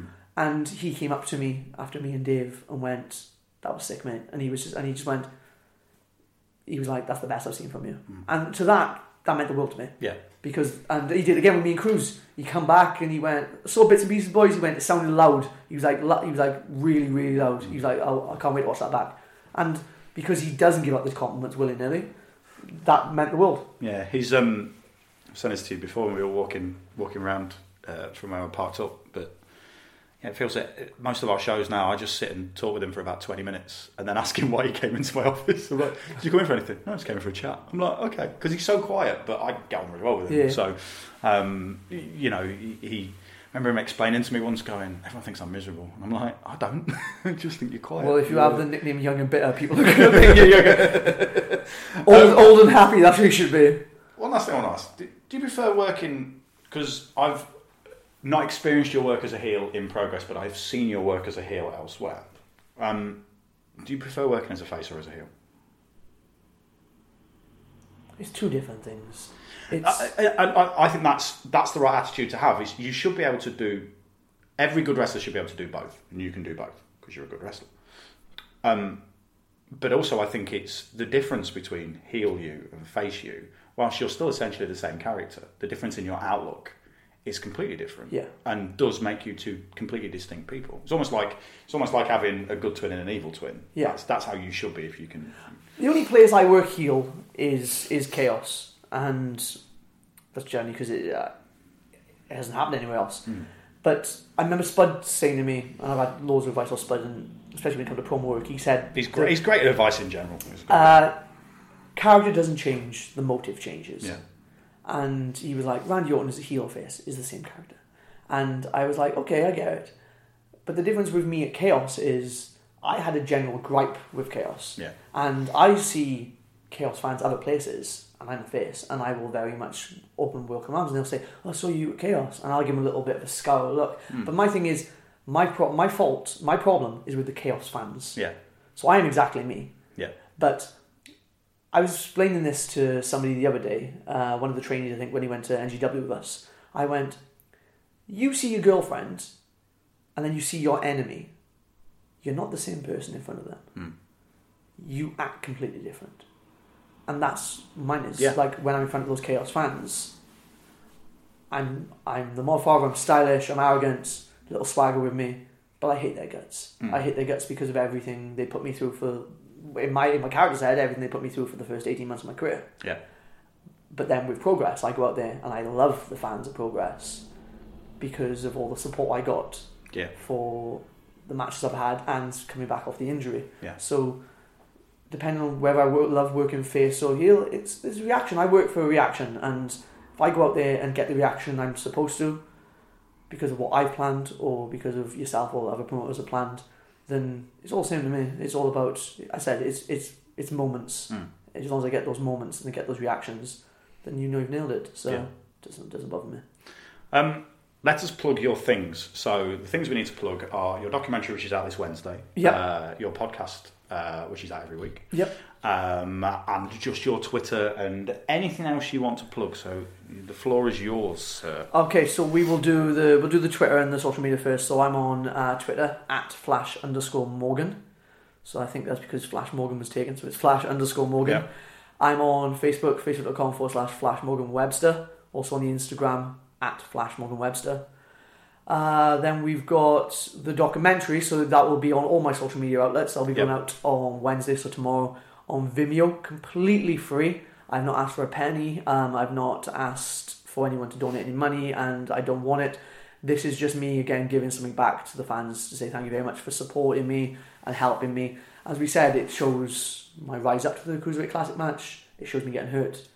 We go back and have a reflect of my career and uh, career, and then we have the full story of me coming back to my return at Progress. So that will that's called the that's going to be called the Road Back to Malice, twenty five minutes, and that will be on all my social media outlets. Or you can go to Vimeo.com and have a search on there and And I'll make sure I retweet it as well in case people Miles. in case people miss you tweeting about it. And then, of course, the last thing which we've spoke about in depth is the uh, podcast, which is on uh, iTunes, SoundCloud, Stitcher, or wherever, wherever you get your podcast from. And that is called Morgan Webster's Wrestling Friends. We, of course, I'm your host, or as I like to see it, facilitator. He's got that, and he's got that down. Um, listen, thanks for chatting, mate. It's um, you. You're on my. I I mentioned the whole wish list thing. Um, you've been on my wish list to have on, so like genuinely grateful to. We need to do. We need to do the reciprocation. It's very late, and right, we'll do that. We'll do that at a progress show. we will. Um, because um, you you know you're pretty good at actually having time constraints on yours, whereas I just go fuck it, just record for two hours. but no, we'll do it. I did, I did, and then I think I was trying to do 45 minutes again, trying to be like Cabana, and then I think Ricky Shane Page messaged me and he went, I wish that the Mark and Pete one had gone longer. I really want to listen to the rest of it. and he was like, maybe you should. And then I think I did Jimmy Havoc, in which we hit a, an hour and a half. I think he's still my longest one. So I know that when I do Havoc later in the year, Five years. Five, it's going to be five years long. it's going to be literally because we've been mates for ages. It's going to be the longest thing ever. It's going to be so much of me and him going, "Oh, do you remember when this happened?" Because there's That was- so much stuff. that's we weren't allowed was. to be friends in public for two years, so there's loads of stuff we can talk about. But you know, um, how, what are we clocked in at? Just over two hours. It's not bad. It's not bad. It's not bad. So take a break and come back to part time joke. Thanks, mate. Appreciate it. Thank you again, Flash Morgan Webster, for chatting to me for a couple of hours. Thank you, dear Tuesday Night Jaw listener, for supporting this podcast and indeed supporting everything on the Distraction Pieces Network. Super grateful that you do that. It's very, very awesome of you. Um, loads of great podcasts on the Distraction Pieces Network. Distraction Pieces itself, make sure you listen to that with Scroobius Pip. Um, also, the new podcast to the network, uh, Hardcore Listing, which is genuinely excellent, uh, as well as uh, Say Why to Drugs and the Stop and Search podcast, which have been around uh, about the same sort of time I've been on the network for, uh, about a year or so. Um, all great podcasts, all heartily recommended. They all come with the stamp from Mr. Scroobius Pip, and we trust his judgment. I mean, I have no idea why he lets me on the network, but I'm super grateful that he does. Um, so check all those out and keep supporting the network. We're super grateful that you do. Again, if you want to point people in the direction of this podcast, jimsmallman.com slash TNJ. You want to point people in the direction of me, I'm at Jim Smallman on Twitter. I'm Jim Smallman Comedian on Facebook. I'm Jim Smallman on Instagram. I don't use Snapchat because I'm 38. Um, my website is jimsmallman.com. All my gigs are on there. You can download my show, My Girls. Millet Wrestling Company. ProgressWrestling.com. Demand-progress.com for all the shows uh, that you can stream to whatever device you've got. Except a PlayStation 4 because Sony just don't want to make an app for Pivot Share. I answer that question a lot. That might seem pre-rehearsed. Listen, thanks for listening this week, guys. There'll be another episode of Tuesday Night Jaw next week on Tuesday. That's what we do. Uh, in the meantime, uh, enjoy the rest of your week. And if you're coming to Progress on Sunday, then make sure you do what everyone should always do, which is just give me a high five. Don't even acknowledge why, just go for the high five. I will high five you back every single time. I might miss. I've learnt the elbow trick now, but I'm still not great at high fives. Thanks for listening, guys. See you next week. Ever catch yourself eating the same flavorless dinner three days in a row? Dreaming of something better? Well, HelloFresh is your guilt free dream come true, baby. It's me, Keke Palmer. Let's wake up those taste buds with hot, juicy pecan crusted chicken or garlic butter shrimp scampi. Mm. Hello Fresh. Stop dreaming of all the delicious possibilities and dig in at HelloFresh.com. Let's get this dinner party started. Planning for your next trip? Elevate your travel style with Quince. Quince has all the jet setting essentials you'll want for your next getaway, like European linen, premium luggage options, buttery soft Italian leather bags, and so much more. And is all priced at 50 to 80% less than similar brands. Plus, Quince only works with factories that use safe and ethical manufacturing practices. Pack your bags with high-quality essentials you'll be wearing for vacations to come with Quince. Go to quince.com/pack for free shipping and 365-day returns.